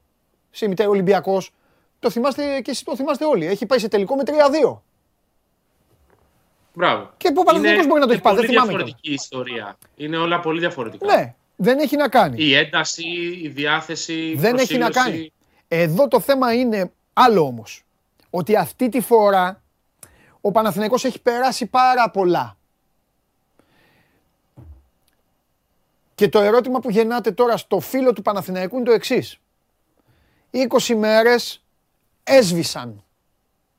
Είχαν την ευκαιρία να απομονωθούν, να δουλέψουν, όλα τα φώτα είχαν πέσει στον Ολυμπιακό, στην Έφες, στη Ρεάλ, στο, σε όποιον γουστάρεις. Και εμφανίζονται και βγάζουν πραγματάκια χθες τα οποία μοιάζουν, ε, ήταν ελαττωματικά όσον αφορά τις απαιτήσεις του αθλήματος. Γι' αυτό σου λέω, έχει, δι, έχει δικαίωμα ο φίλος του Παναθηναϊκού απλά να, να αναρωτιέται και να λέει ρε παιδί μου, δεν είμαι φαβορή στους τελικούς, άμα πάω. Θα έχω φτιάξει όμως κάτι σε σχέση με, με την προηγούμενη τετράδα αγώνων. Ή θα πάνε άλλε, άλλες τρεις ήττες στη σειρά και θα έχει 7 συνεχόμενες ήττες. Αυτό, αυτό αφήνει μόνο το χθεσινό. Όπου πάντα βάζω βέβαια και τον, και τον αντίπαλο, έτσι, γιατί η Λάρισα χθες έχει κάνει και μεγάλο παιχνίδι τώρα. Δε. Έχει κάνει μεγάλο παιχνίδι, αλλά και πάλι δεν δικαιολογείται η εικόνα της ομάδας ε, για τουλάχιστον 17-18 ε, λεπτά. Δηλαδή είναι περισσότερο λόγω εικόνας, ναι. όχι ε, λόγω αποτελέσματος. Ναι. Ήταν ο Παναθηναϊκός παραδομένος, σαστισμένος, ναι. ε, χωρίς νεύρο, ε, χωρίς ούτε καν ε, ενέργεια και διάθεση σε πολλά κομμάτια στην άμυνα και αυτό το πλήρωσε. Και είπαμε θα μπορούσε να το πληρώσει πολύ πιο ακριβά, αλλά στο, στο δεύτερο ημίχρονο η άμυνα ήταν πάρα πολύ πιο συνεπής και πάρα πολύ πιο ακριβής σε αυτά που έπρεπε να κάνει. Ναι. Έβαλε και ο Μέικον κάποια ναι. δικά του σούτα, κάποια σου τα οποία τα έχει. Ναι. Και ο Παναγενικό κατάφερε να, να φτάσει μέχρι το μέον 3 ε, στο 38, ε, αλλά εν τέλει να χάσει. Είναι πολύ περίεργη ιστορία. Ε, νομίζω θα ήταν πάρα πολύ έτσι, ουτοπικό να θεωρήσει κανείς ότι ε, ξαφνικά στο τελικού ο Παναγενικό θα έχει μεταμορφωθεί και θα έχει γίνει αυτός το φαβορή απέναντι στον Ολυμπιακό. Ναι. Ε, ο Παναγενικό παραμένει το outsider απέναντι στον Ολυμπιακό και λόγω ε, πλεονεκτήματος έδρα και λόγω απόδοσης και λόγω του πώς οι δύο ομάδες έχουν πάει μέχρι στιγμής στη σεζόν. Ναι. Αλλά ξαναλέμε ότι επειδή η τελική είναι κάτι πάρα πολύ διαφορετικό και εκεί η πίεση θα είναι ξεκάθαρα στην πλευρά του Ολυμπιακού, θα έχει και ο Ολυμπιακός να διαχειριστεί κάποια πράγματα όπως αντίστοιχα και ο Παναθηναϊκός. Λοιπόν, ε, να πω κάτι, να πω ότι ήταν μια εξαιρετική ατμόσφαιρα. Θα ξαναγίνω κουραστικός. Νομίζω ήσουν και εσύ στον αέρα όταν το είπα. Η Λάρισα τα κάνει όλα αυτά που κάνει στον Παναθηναϊκό γιατί από τους τέσσερις αυτή τη στιγμή κυριολεκτικά απολαμβάνει το παιχνίδι. Μπράβο. Κυριολεκτικά δεν, τη- δεν τη σκέγεται καρφί. Ένα μεγάλο μπράβο στον, ε, στον Τακιανό. Μπράβο επίσης κάτι άλλο στον Τακιανό, γιατί εγώ ε, τα θε- είμαι λεπτομεριάκιας και θέλω να τα λέω. Είναι φοβερός ο τύπος, κερδίζει με 21 πόντους, τρώει δύο καλάθια και παίρνει κατευθείαν time out. Μπράβο στον Τακιανό. Δηλαδή δείχνει ότι δεν. ε, Δηλαδή, ξέρεις, υπάρχουν Έχει προπονητές. είναι σε γρήγορση. Ναι, Μπράβο. ότι- Μπράβο. Υπάρχουν Το προπονητές παίζει το που κάθονται να φάνε ένα 10-0, να περάσει ο άλλος και μετά το θυμούνται. Λοιπόν, ε, μπράβο τους που το απολαμβάνουν. Αυτή η ομάδα κέρδισε μόνη της τον κόσμο. Ο κόσμος δεν πήγαινε στο γήπεδο. Αυτοί μόνοι τους μάζεψαν. Ε, και τώρα και, και τίποτα άλλο να μην κερδίσει, η Λάρισα έχει κάνει.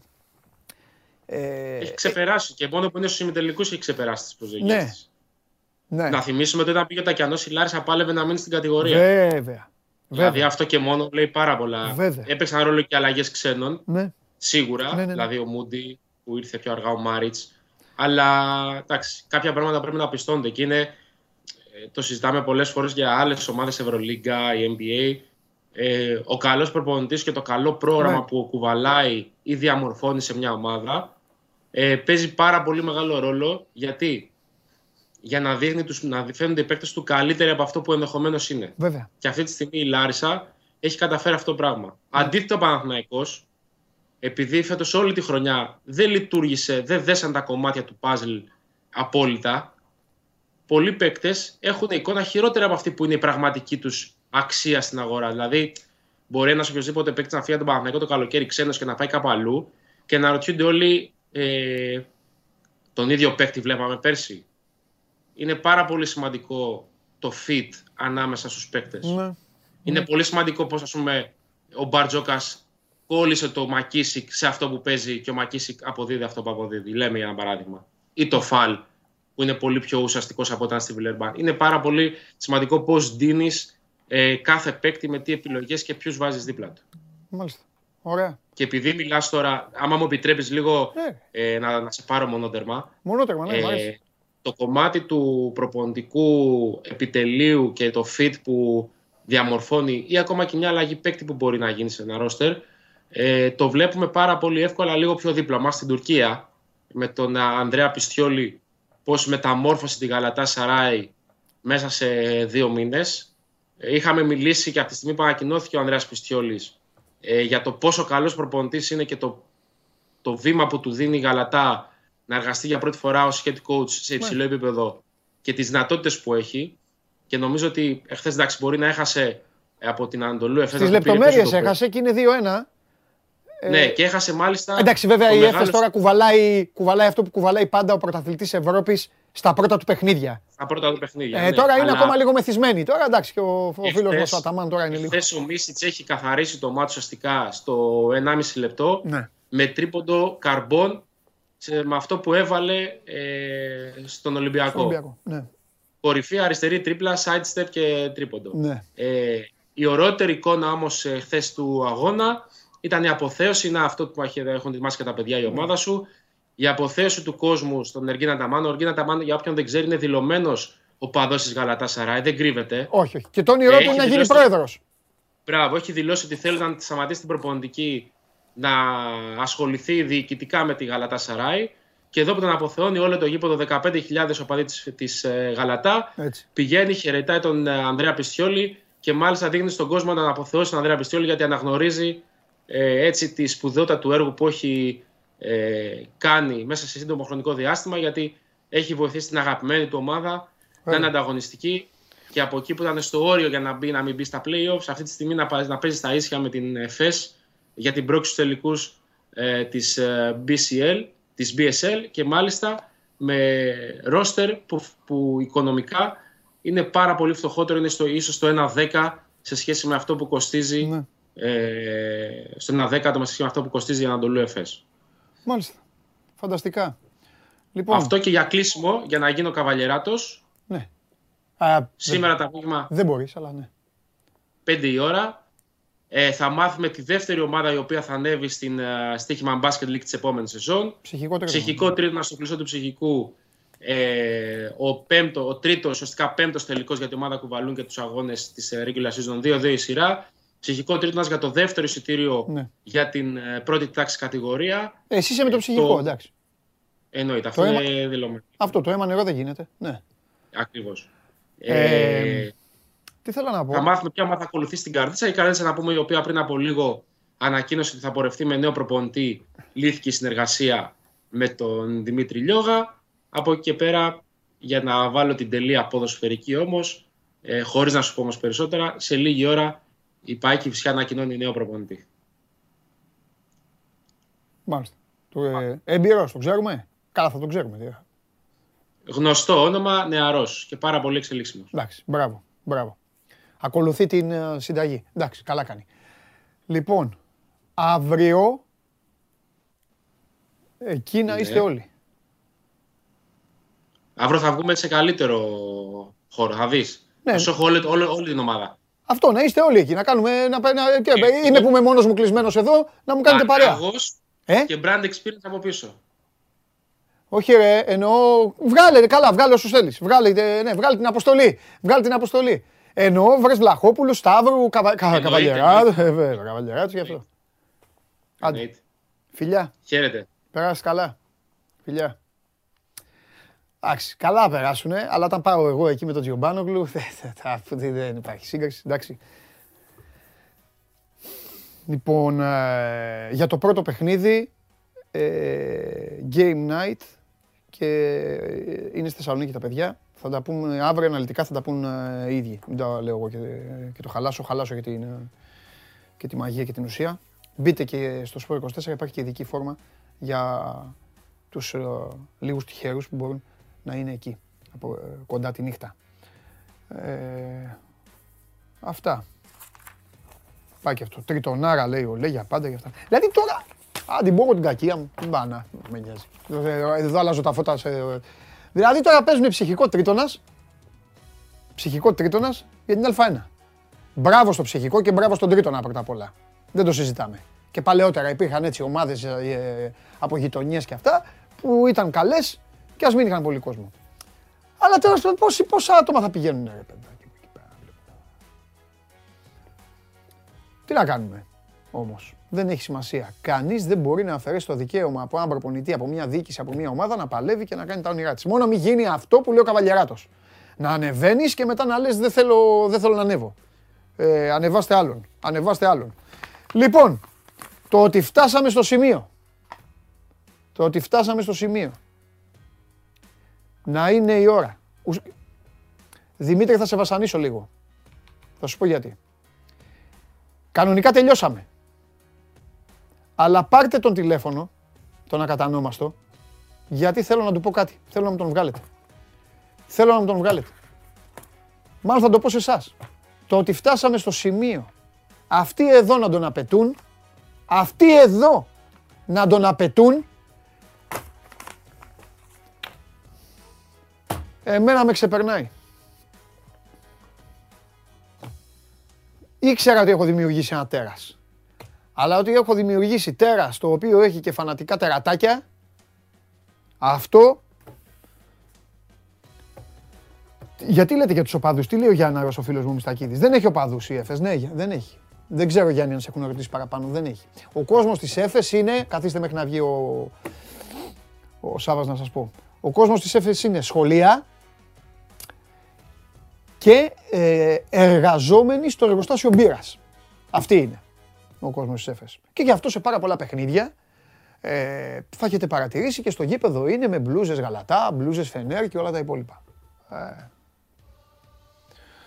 βέβαια. Τι άλλα λέτε εδώ; Έχουμε καιρό να παίξουμε εγώ και εσείς, ε.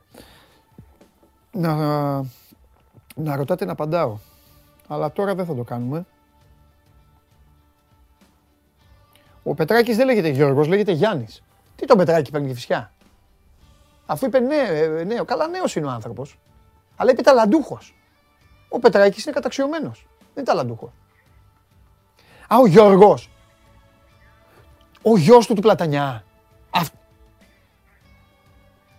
Ναι ρε, ο γιος του Πλατανιά θα ήτανε. Ποια- Ποιος είναι ο Πλατανιάς; Ο, Πλα- ο, ο, ο- Τι είπα εγώ, ο γιος του Πλατανιά είπα; Τι γέλατε, ρε. Είπα ο γιος του Πλατανιά. Εντάξει, ρε. Ο γιος του Πλατανιά, ε. Αυτό ακούγεται βουκα, ε, βουκολικό. Ελλάδα 1927, σε ένα βουνό. Πού πας, ωραία, στο γιο του Πλατανιά. Εντάξει, ρε, αμέσως, ρε. Εντάξει, μου ξέφυγε. Α, ο Γιώργος, ε. Α, μάλιστα. Τον έχουμε; Για έλα. Κάνει και σύνδεση. Η σύνδεση του μάλλον. Θα έρθω Θεσσαλονίκη, θα έρθω να κάνουμε show must go on με το Σάβα κάποια στιγμή. Θα έρθω. Βέβαια. Αναστάσια Κελαρίδης. Θα κατέβεις Καλαμάτα το καλοκαίρι; Όχι, τι δουλειά έχω. Όχι. Δεν κάνω φέτος, δεν πάω πουθενά. Πουθενά δεν πάω. Δεν πάω διακοπές φέτος. Α, εντάξει. Έλα. Δεν ήταν, δεν ήταν ένα βγει. Να καλά ρε, ηρέμησε ρε, μας δείχνεις και ωραία, ηρέμησε. Ηρέμησε. Λοιπόν, Κάτι ετοιμάζεις, κάτι ετοιμάζεις. όχι ρε, δεν ετοιμάζω, είναι καλά, Δεν σωστός. είδα και εκπομπή, άσε τώρα. Σωστός, Παγίδα. αυτή η σχέση είναι έτσι σφυριλατημένη, έτσι, ο ένας, Ναι, ρε. ο ένας να ανησυχεί για τον άλλον, έτσι. Έτσι μ' αρέσει αυτό, το κάτι ετοιμάζεις, Τι έγινε, όλα ήτανε σαν να καλά. στο έκανα, σαν να στο έκανα ήτανε. Το κάτι ετοιμάζεις ήταν σαν να σου το έκανα, με το φόβο μου θα ζεις. Τζιομπάνογλου με το φόβο μου θα ζεις. Τίποτα ρε δεν ετοιμάζω. Είχα τελειώσει την εκπομπή. Μου είχε πει ο Γιώργος να τον βγάλουμε. Α, να τον βγάλουμε λέω, ούτε αυτόν το έχω στο φιδέλι. Τίποτα. Αλλά, αλλά, Ναι. Είχες βάλει όλο στο σόι και μου στέλνε που που είναι ο Σάβας και που είναι ο Σάβας. Όχι, Να, όχι, εντάξει.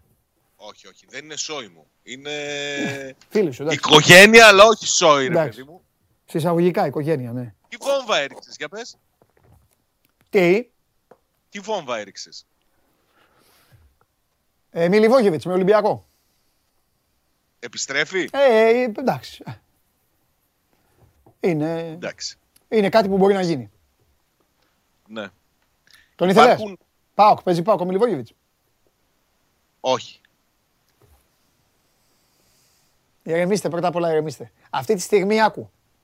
Άκου, Ναι, αυτή, τη πέσανε στιγμή- ανάποδα. αυτή τη στιγμή αρχισυντάκτης είναι έτσι. Αδερφός μου είναι. Α, θα, σου πω, θα σου πω και τι ομάδα είναι ο καθένας. Αρχισυντάκτης Ολυμπιακός είναι έτσι. Υπεύθυνος παραγωγής ΑΕΚ κάνει, Είναι; κάνει έτσι. Τέλος. Για σένα. Για σένα αυτά. Ναι, ναι, ναι. Ηχολήπτης ΑΕΚ. Κάνει, Αδερφός μου. αδερφός, κάνει έτσι. Αδερφός μου. Κάνει έτσι. Κοίτα. Ναι, ναι, ναι. Δώσε Αρχι- πόνο. Αρχιμηχανικός, καμεραμανατζής, ε, αρχι, ε, τέτοιο, αυτά. Χτυπιούνται. Έχει πέσει έτσι και γελάει, ο Ολυμπιακός παίζει έτσι. Ναι. Και ο, πράσκιν, ο πράσινος σκηνοθέτης κάνει μία χειρονομία την οποία δεν μπορώ να την κάνω. Έχει σφίξει τη γροθιά, την έχει, φά- Ναι. την έχει φέρει σε κάθετη κίνηση και την, ανεβο- και την ανεβοκατεβάζει. Αυτό. Σοβαρά μιλάς. Αυτά, ε, αυτά, αυτές ο ήταν, οι, ιδιώτης δεν κάνει αυτές ήταν τέτοια οι πράγματα. πέντε αντιδράσεις, άκου, αυτές ήταν οι πέντε αντιδράσεις στην απάντησή Αζέπη. σου αν ο Μιλιβόγεβιτς παίζει στον ΠΑΟΚ. Οι πέντε αντιδράσεις. Σου τις είπα. Α επιστρέψει στην Ελλάδα Ποιος και σε ένα κλει- χρόνο θα συζητήσουμε. Πιο σκληρός από όλους ο πράσινος σκηνοθέτης. Αυτό, τίποτα άλλο δεν έχω να πω. Το- Αυτό μου έκανε εντύπωση. Ε, Αλλά μα σου τι εντάξει, ξαναλέω. γιατί, επειδή, κάτσε ρε Ας φίλε, επιστρέψει. επειδή είναι Παναθηναϊκός, σημαίνει ότι δεν βλέπει κιόλας. Όχι, ρε, Ε, τι, φίλε, ε, έχει τώρα, ένα τώρα, ε. επίπεδο. στο- Εδώ τώρα αποθεω... το- Ψ, αποθεώνεσαι, ε. Αποθεώνεσαι. Απο... Λέλα, λέγε. Ακούς, Ναι. ο Ιριώτης έχει ένα επίπεδο. Τώρα το, το, το γκρέμισε κατευθείαν με μια Ε, πώς κίνηση. να μην τον γκρέ- Παλιδρομική, Καλά, αλλά καλά, με μια καλά. κίνηση. Αχ, το ωραιότερο φινάλε ήτανε. Σας ευχαριστώ που μου είπατε να τον βγάλω. Μάλιστα, δεν παίζει ο Άλλο. Μιλιβόγεβιτς. Ωραία. Δεν, θα, δεν σε έχω βγάλει να πεις τα ίδια. Δεν, θα πεις, δεν θέλω τίποτα να μου πεις για τον ΠΑΟΚ. Δεν έχει τίποτα ο ΠΑΟΚ. Απαντάς Πώς σε δεν ό,τι σε ρωτάω. Ποιο παίκτη της Premier League θα ήθελε στον ΠΑΟΚ. Για μέ- Σαλάχ. η εκπομπή για μένα έχει τελειώσει, κάνουμε τέτοιο. Για λέγε. Το Σαλάχ. Τι με ρώτησες; Τι τον βγάλαμε αυτό, ναι. Τι με ρώτησες; Σκηνοθέτης, σήκωσε και το αριστερό χέρι. Λοιπόν, Πε μου λίγο. Πες μου εντάξει. λίγο. Τι με εντάξει. ρώτησες; Το Τι δέχομαι. με ρώτησες; Την παίρνω την απάντησή σου. Ωραία. Άλλη, άλλη ερώτηση. Πες. Την παίρνω. Την παίρνω την απάντησή σου. Τέλος. Λέγε άλλη. Το Σαλάχ. Ωραία. Ποιον τερματοφύλακα από όλο τον πλανήτη θα ήθελε στη θέση του Πασχαλάκη; Τον Όμπλακ που είναι και γνωστός του, του Μπότο. Ναι, αλλά δεν πέφτει στα πέναλτ καλά. Δεν πειράζει. Δεν δε μας δίνουν πέναλτι. Να το αντέξω. Έπρεπε να να, το πεις, αντέξω. για να σε αποθεώσω έπρεπε να πεις δεν μας δίνουν πέναλτι. Ε, γιατί μας δίνουν; Ούτε καν στο βάρ δεν πάνε. Όχι ρε. ρε εις βάρος λέω, εις βάρος έπρεπε να πεις σου λέω. Εις βάρος. Δίνουν, δίνουν, δίνουν. δίνουν, Εντάξει, δίνουν. εντάξει. Λοιπόν, Ναι, άλλο, άλλο. πάμε. Άλλη ερώτηση. Ποιον παίκτη του ΠΑΟΚ θα έδινες στη Νότιγχαμ για να τη δυναμώσεις; Κανένα. Δεν παίζει κανείς παίκτη του ΠΑΟΚ στη Νότιγχαμ. Ε; Πολλοί παίζουν, αλλά δεν θα έδινα κανέναν. Ωραία, αν έπρεπε να δώσεις. Έναν. Έναν, λέγε ρε Έναν. Σαββά, θέλω να παίξουμε Ένα, μία πάντα ένας φορά. παίχτης του ΠΑΟΚ να παίξει στην Πρέμιερ. Ποιος; Όχι στην Πρέμιερ, στην Νότιχα. Ναι, στην Πρέμιερ. Ναι. Για Πρέμιερ. Εντάξει, Ε, ρε δες Σάββα, μεγάλη μην εικόνα παρεξηγείς. και εσύ τώρα. Εντάξει, ανέβηκε, Ναι. πάμε, ναι. Ποιον, ποιον, ποιον, ποιον. Ε, Εγώ θα σου πω. Το Τσουμπάκπομ. Αλήθεια. Όχι, α, να θα γίνει τους ρίξεις πραγματικότητα το όνειρό του και τέτοια. Επίσης Δεν δεν θα είναι τους δικό σου, ρε ρίξεις. φίλε. Από αυτούς που έχουν συμβόλαιο. Άντε πάνε το Ζήφκοβιτς. Α, μπράβο. Α, πά, ένα παίκτη, εντάξει, καλό. Μάλιστα. Ωραία. Πώς θα ήθελες να είναι η δεύτερη εμφάνιση του ΠΑΟΚ; Τι χρώμα θα ήθελες να είναι; Θα σου λέγανε, περίμενε, γιατί πρέπει να το φτιάξουμε, γιατί εσύ είσαι και λίγο κάφρος. Λοιπόν, Κάφρος ή- εγώ. Ναι, είσαι κάφρος. Είσαι κάφρος, ντροπή. διστάζεις να Ντροπή. πεις τη γνώμη σου και τέτοια. Τροπή, Λοιπόν, τροπή, τροπή. θα Πες. σου λέγανε, δεν θα έχει άσπρο μαύρο. Θα είναι δηλαδή όπως είναι στο εξωτερικό. Θα είναι άλλο χρώμα η εμφάνιση. Τι χρώμα θα ήθελες να είναι; Παρόλο που ο Πάοκ έβαλε, Πορτοκαλί. έβαλε μια κόκκινη. Ωραίος ήταν με τα κόκκινα. Πορτοκαλί, πορτοκαλί, πορτοκαλί. Ωραίος, εντάξει, εκεί θέλεις. Εντάξει, εντάξει αφού είσαι φίλος, εκεί πας κάτω, τώρα πίνεις τα ποτάκια σου, εκεί θες αυτές τις αποχρώσεις τις κυνηγάς.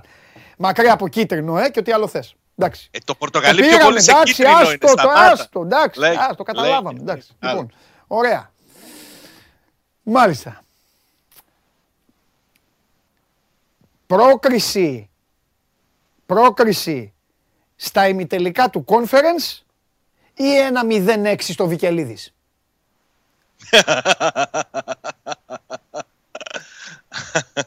Πρόκριση. Εντάξει, σωστός είναι. Σωστός είναι.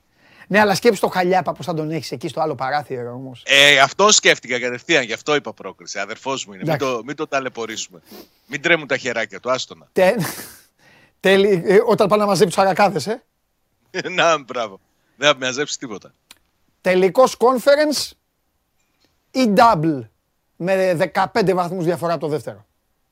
Τελικός conference όμως. Δηλαδή και, ε, και ήττα 3-0 στον τελικό.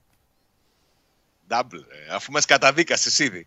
Άστο ανοιχτό, να πάμε εκεί να δούμε τι θα κάνουμε. Α, για άμα τα άφηνα ανοιχτό, τι θα το έπαιρνες. Εντάξει, τι, σιγά. Ναι, Ε, double τότε. λοιπόν, ωραία. Ποιον παίκτη του Παναθηναϊκού θες τον ΠΑΟΚ; Παναθηναϊκό στο, στο ΠΑΟΚ. Μ, Όχι τον Αϊτόρ, Δεν του σου είπα ποιον ούτε θες; τον Παλάσιος. Τον Αλεξανδρόπουλο. Ωραία, τον Αλεξανδρόπουλο. Να επισημάνω τώρα που είπα Αλεξανδρόπουλο, να υπενθυμίσω ότι ο Μιλιβόγεβιτς δεν παίζει στον ΠΑΟΚ. Εντάξει, απλά μια, μια υπενθύμηση κάνω. Ποιον παίκτη της ΑΕΚ θα ήθελε στον ΠΑΟΚ; Από αυτούς που είναι τώρα; Ναι. Τους και... Ναι. Ο Άμπραμπατ έμεινε; Ε, παλεύει. Ε, Παλεύει. βάλ τον όμως άμα θες. Αυτόν. Αυτό, ναι, που σου μοιάζει. Θα κιόλας. κάναμε ωραίο δίδυμο, φίλε. Θα Αυτό βγαίνουμε λέω. φωτογραφίες εδώ. Θα κάνουμε μεγάλο χαμό. Ναι. Ωραία. Άλλον. Ποιον παίκτη του Ολυμπιακού θέλεις στον ΠΑΟΚ; Ποιο παίκτη του Ολυμπιακού, αυτό που θα πάει στην Τραψουσπόρ, μαθαίνω. Αφού ξέρεις το ποιο Μας- θέλω από τον Ολυμπιακό. Ο, ο ρε. Μασούρας είναι ο ερωτάς σου. Πόσα χρόνια σου το έχω πει; Ο Μασούρας είναι ο ερωτάς σου. Ο Μασούρας. Ναι. Ο Μασούρας. Είσαι, ποδοσφαι... είσαι ποδοσφαιράκιας. Είσαι, είσαι, είσαι. Άντε, ρώτα με. Φτάσε εκεί που θες. Τι να σε ρωτήσω, ποιον παίκτη του Άρη; Ο, δεν... είναι. Ε, βέβαια, εκεί, δε- αφού εκεί το πας από εδώ, από εκεί, εκεί δεν θα Όχι, έκανα. δεν θα το, δεν θα το ρώταγα καν. Δεν θα το ρώταγε. Όχι, αλλά πες. Ε, όλοι θα θέλαν τον Μαντσίνη. Εγώ θα ήθελα τον Καμαρά. Θες αμπουμπακά καμαρά, ε; Ε, φίλε, Δεν βάζει γκολ. δεν πειράζει. Θα παροδούμε άλλο να βάζει. Ε, πειράζει. Μάλιστα. Εντάξει, Σάβα μου. Αλλά δύσκολα. Μάλιστα. Δεν. Εντάξει, Σάβα μου. Λοιπόν, αυτό σε ήθελα. Όταν θα, είναι, θα κάνουμε κάτι σοβαρό να πούμε για την ομάδα, θα τα πούμε. Εντάξει. Αυτό. Δεν θε να πούμε τίποτα για την Όχι, ομάδα. δεν έχει τίποτα η ομάδα. Εγώ δεν θέλω να κοροϊδεύω. Εγώ τα ίδια δεν θέλω να πω. Έχεις κάτι καινούριο, κάτι που δεν έχεις πει χθες. Κάτι που δεν είπες χθες. Έχεις να πεις. Ναι. Αλταμάρι, θυμάσαι έναν α, Ιορδανό από την Κύπρο που ήθελε πολύ ο Άρης και έφυγε τελικά στο Βέλγιο; Ναι. Ε, φαίνεται ότι ενδιαφέρει τον Πάο γιατί ο Μπότο λένε στην Κύπρο ήθελε να τον πάρει στη Σαχτάρ Ναι. και θα κάνει τώρα κίνηση να τον αποκτήσει 24χρονο εξτρέμ. Καλός. Καλός πρέπει να είναι. Δεν έχω δει ποτέ αυτόν. Ναι. οι, οι πληροφορίες που μου έρχονται μιλούν για έναν πολύ τεχνίτη ποδοσφαιριστή με μεγάλη ταχύτητα. Ναι. Στοιχεία που τα ψάχνει ο Πάοκ, 24χρονο. Ναι. Κάποιος μου είπε ότι μοιάζει λίγο στην οτροπία με τον Νουάρντα. Αυτό δεν ήταν καλό, αλλά δεν ξέρω, εντάξει. Δεν ξέρω. Εντάξει. Δεν θα είναι ο πρώτος που θα φύγει από την προετοιμασία του ΠΑΟΚ. Όχι, ρε, δεν, δεν είναι έτσι, ελπίζω. Κάτσε, θα δούμε. Μάλιστα. Γιατί είναι. Μιλιβόγεβιτς, ε. Ε, Μιλιβόγεβιτς, ε. Μιλιβόγεβιτς, ναι, αλλά σε τι σε νοιάζει. Έτσι κι αλλιώς δεν παίζει τον Τίποτα, ΠΑΟΚ. ρε. Φιλιά. Έτσι κι αλλιώς. Φιλιά. Άντε, καλή συνέχεια. Άντε να προσέχεις. Γιατί δεν πάει στην Νότιχαμ, Ποιος; ο Μιλιβόγεβιτς. Α, θα τον ήθελες στην Νότια Πονηρούλη. Θέλεις παίκτη. Του ταιριάζει εκεί. Λοιπόν, θες να κάνουμε μια συμφωνία οι δυο μας; Παρακαλώ. Α σου δώσω το μηναμίνο να μου δώσει τα δύο παιχνίδια σβηστά, να βάλω την τρίτη μου ομάδα, να μην κουράζομαι. Για ποια ομάδα, στον Πάοκο Μιναμίνο και να πάρεις τα δύο παιχνίδια με την Νότιχαμ. Ε, κάτσε ρε φίλε, τα παζάρια όπως θες να τα κάνεις, να παζαρέψουμε σοβαρά. Δώσε το Μιναμίνο για τον ΠΑΟΚ και θα δούμε για τα δύο παιχνίδια στο- με τη Φόρεστ. Να δώσω το Μιναμίνο στον ΠΑΟΚ. Ναι, ναι. Να δώσω το Μιναμίνο στον ΠΑΟΚ. Ναι, ναι, ναι. ναι. Και με τι θα με πληρώσεις, με το λιμάνι και το λευκό πύργο και το μπουγατσοπωλείο εκεί στην, στην Σιγά, Αριστοτέλους. σιγά, σιγά το Μιναμίνο που θέλει να του δώσουν και το λευκό πύργο. Δύο, δύο, δύο τρίποτα με την Νότιχαμ. Έξι βαθμούς. Ένα σου χρειαζόταν, δύο σου χρειαζόταν φέτος να πάρεις το πρωτάθλημα. Και να το δώσω στον Μπάοκ το μηναμίνο. Ναι, ρε. Καλά. Εντάξει. Φιλιά. Κλείσαμε. Ναι, φιλιά. Άντε, γιατί, α, γιατί με κοιτάς με αυτό το ύφος, δεν καταλαβαίνω. Φιλιά, φιλιά, έλα, έλα. Πήγαινε, πήγαινε, κάνε αυτό που έκανες. Πήγαινε αυτό που έκανες, το, το μπάνιο που έκανες. Πήγαινε, στη- πήγαινε, πήγαινε, πες στη θάλασσα. Έλα, φιλιά. Άντε, γεια, Άντε, γεια. γεια, γεια, γεια, γεια. Ω, Τι τραβάμε. Λοιπόν, παιδιά, ακούστε να δείτε. Εσείς τον ζητήσατε και εγώ σας τον πρόσφερα. Εντάξει, να περνάτε καλά, να περνάτε υπέροχα. Πέρασα πάρα πολύ όμορφα μαζί σας. Σας ευχαριστώ πάρα πολύ για την παρέα που μου κάνατε. Είναι η μοναδική καθημερινή αθλητική εκπομπή που τα λέει όλα. Και, και, τίποτα. Μπάσκετ σήμερα, ποδόσφαιρα, ε, φιναλίσιμο, μεγάλο μπαράζ ε, Σκοτία-Ουκρανία, μεταγραφάρες και αύριο 12 η ώρα όλοι εδώ. Έλα πάμε, πάμε, πάμε ψηλά το κεφάλι. Φεύγουμε, φιλιά. Α.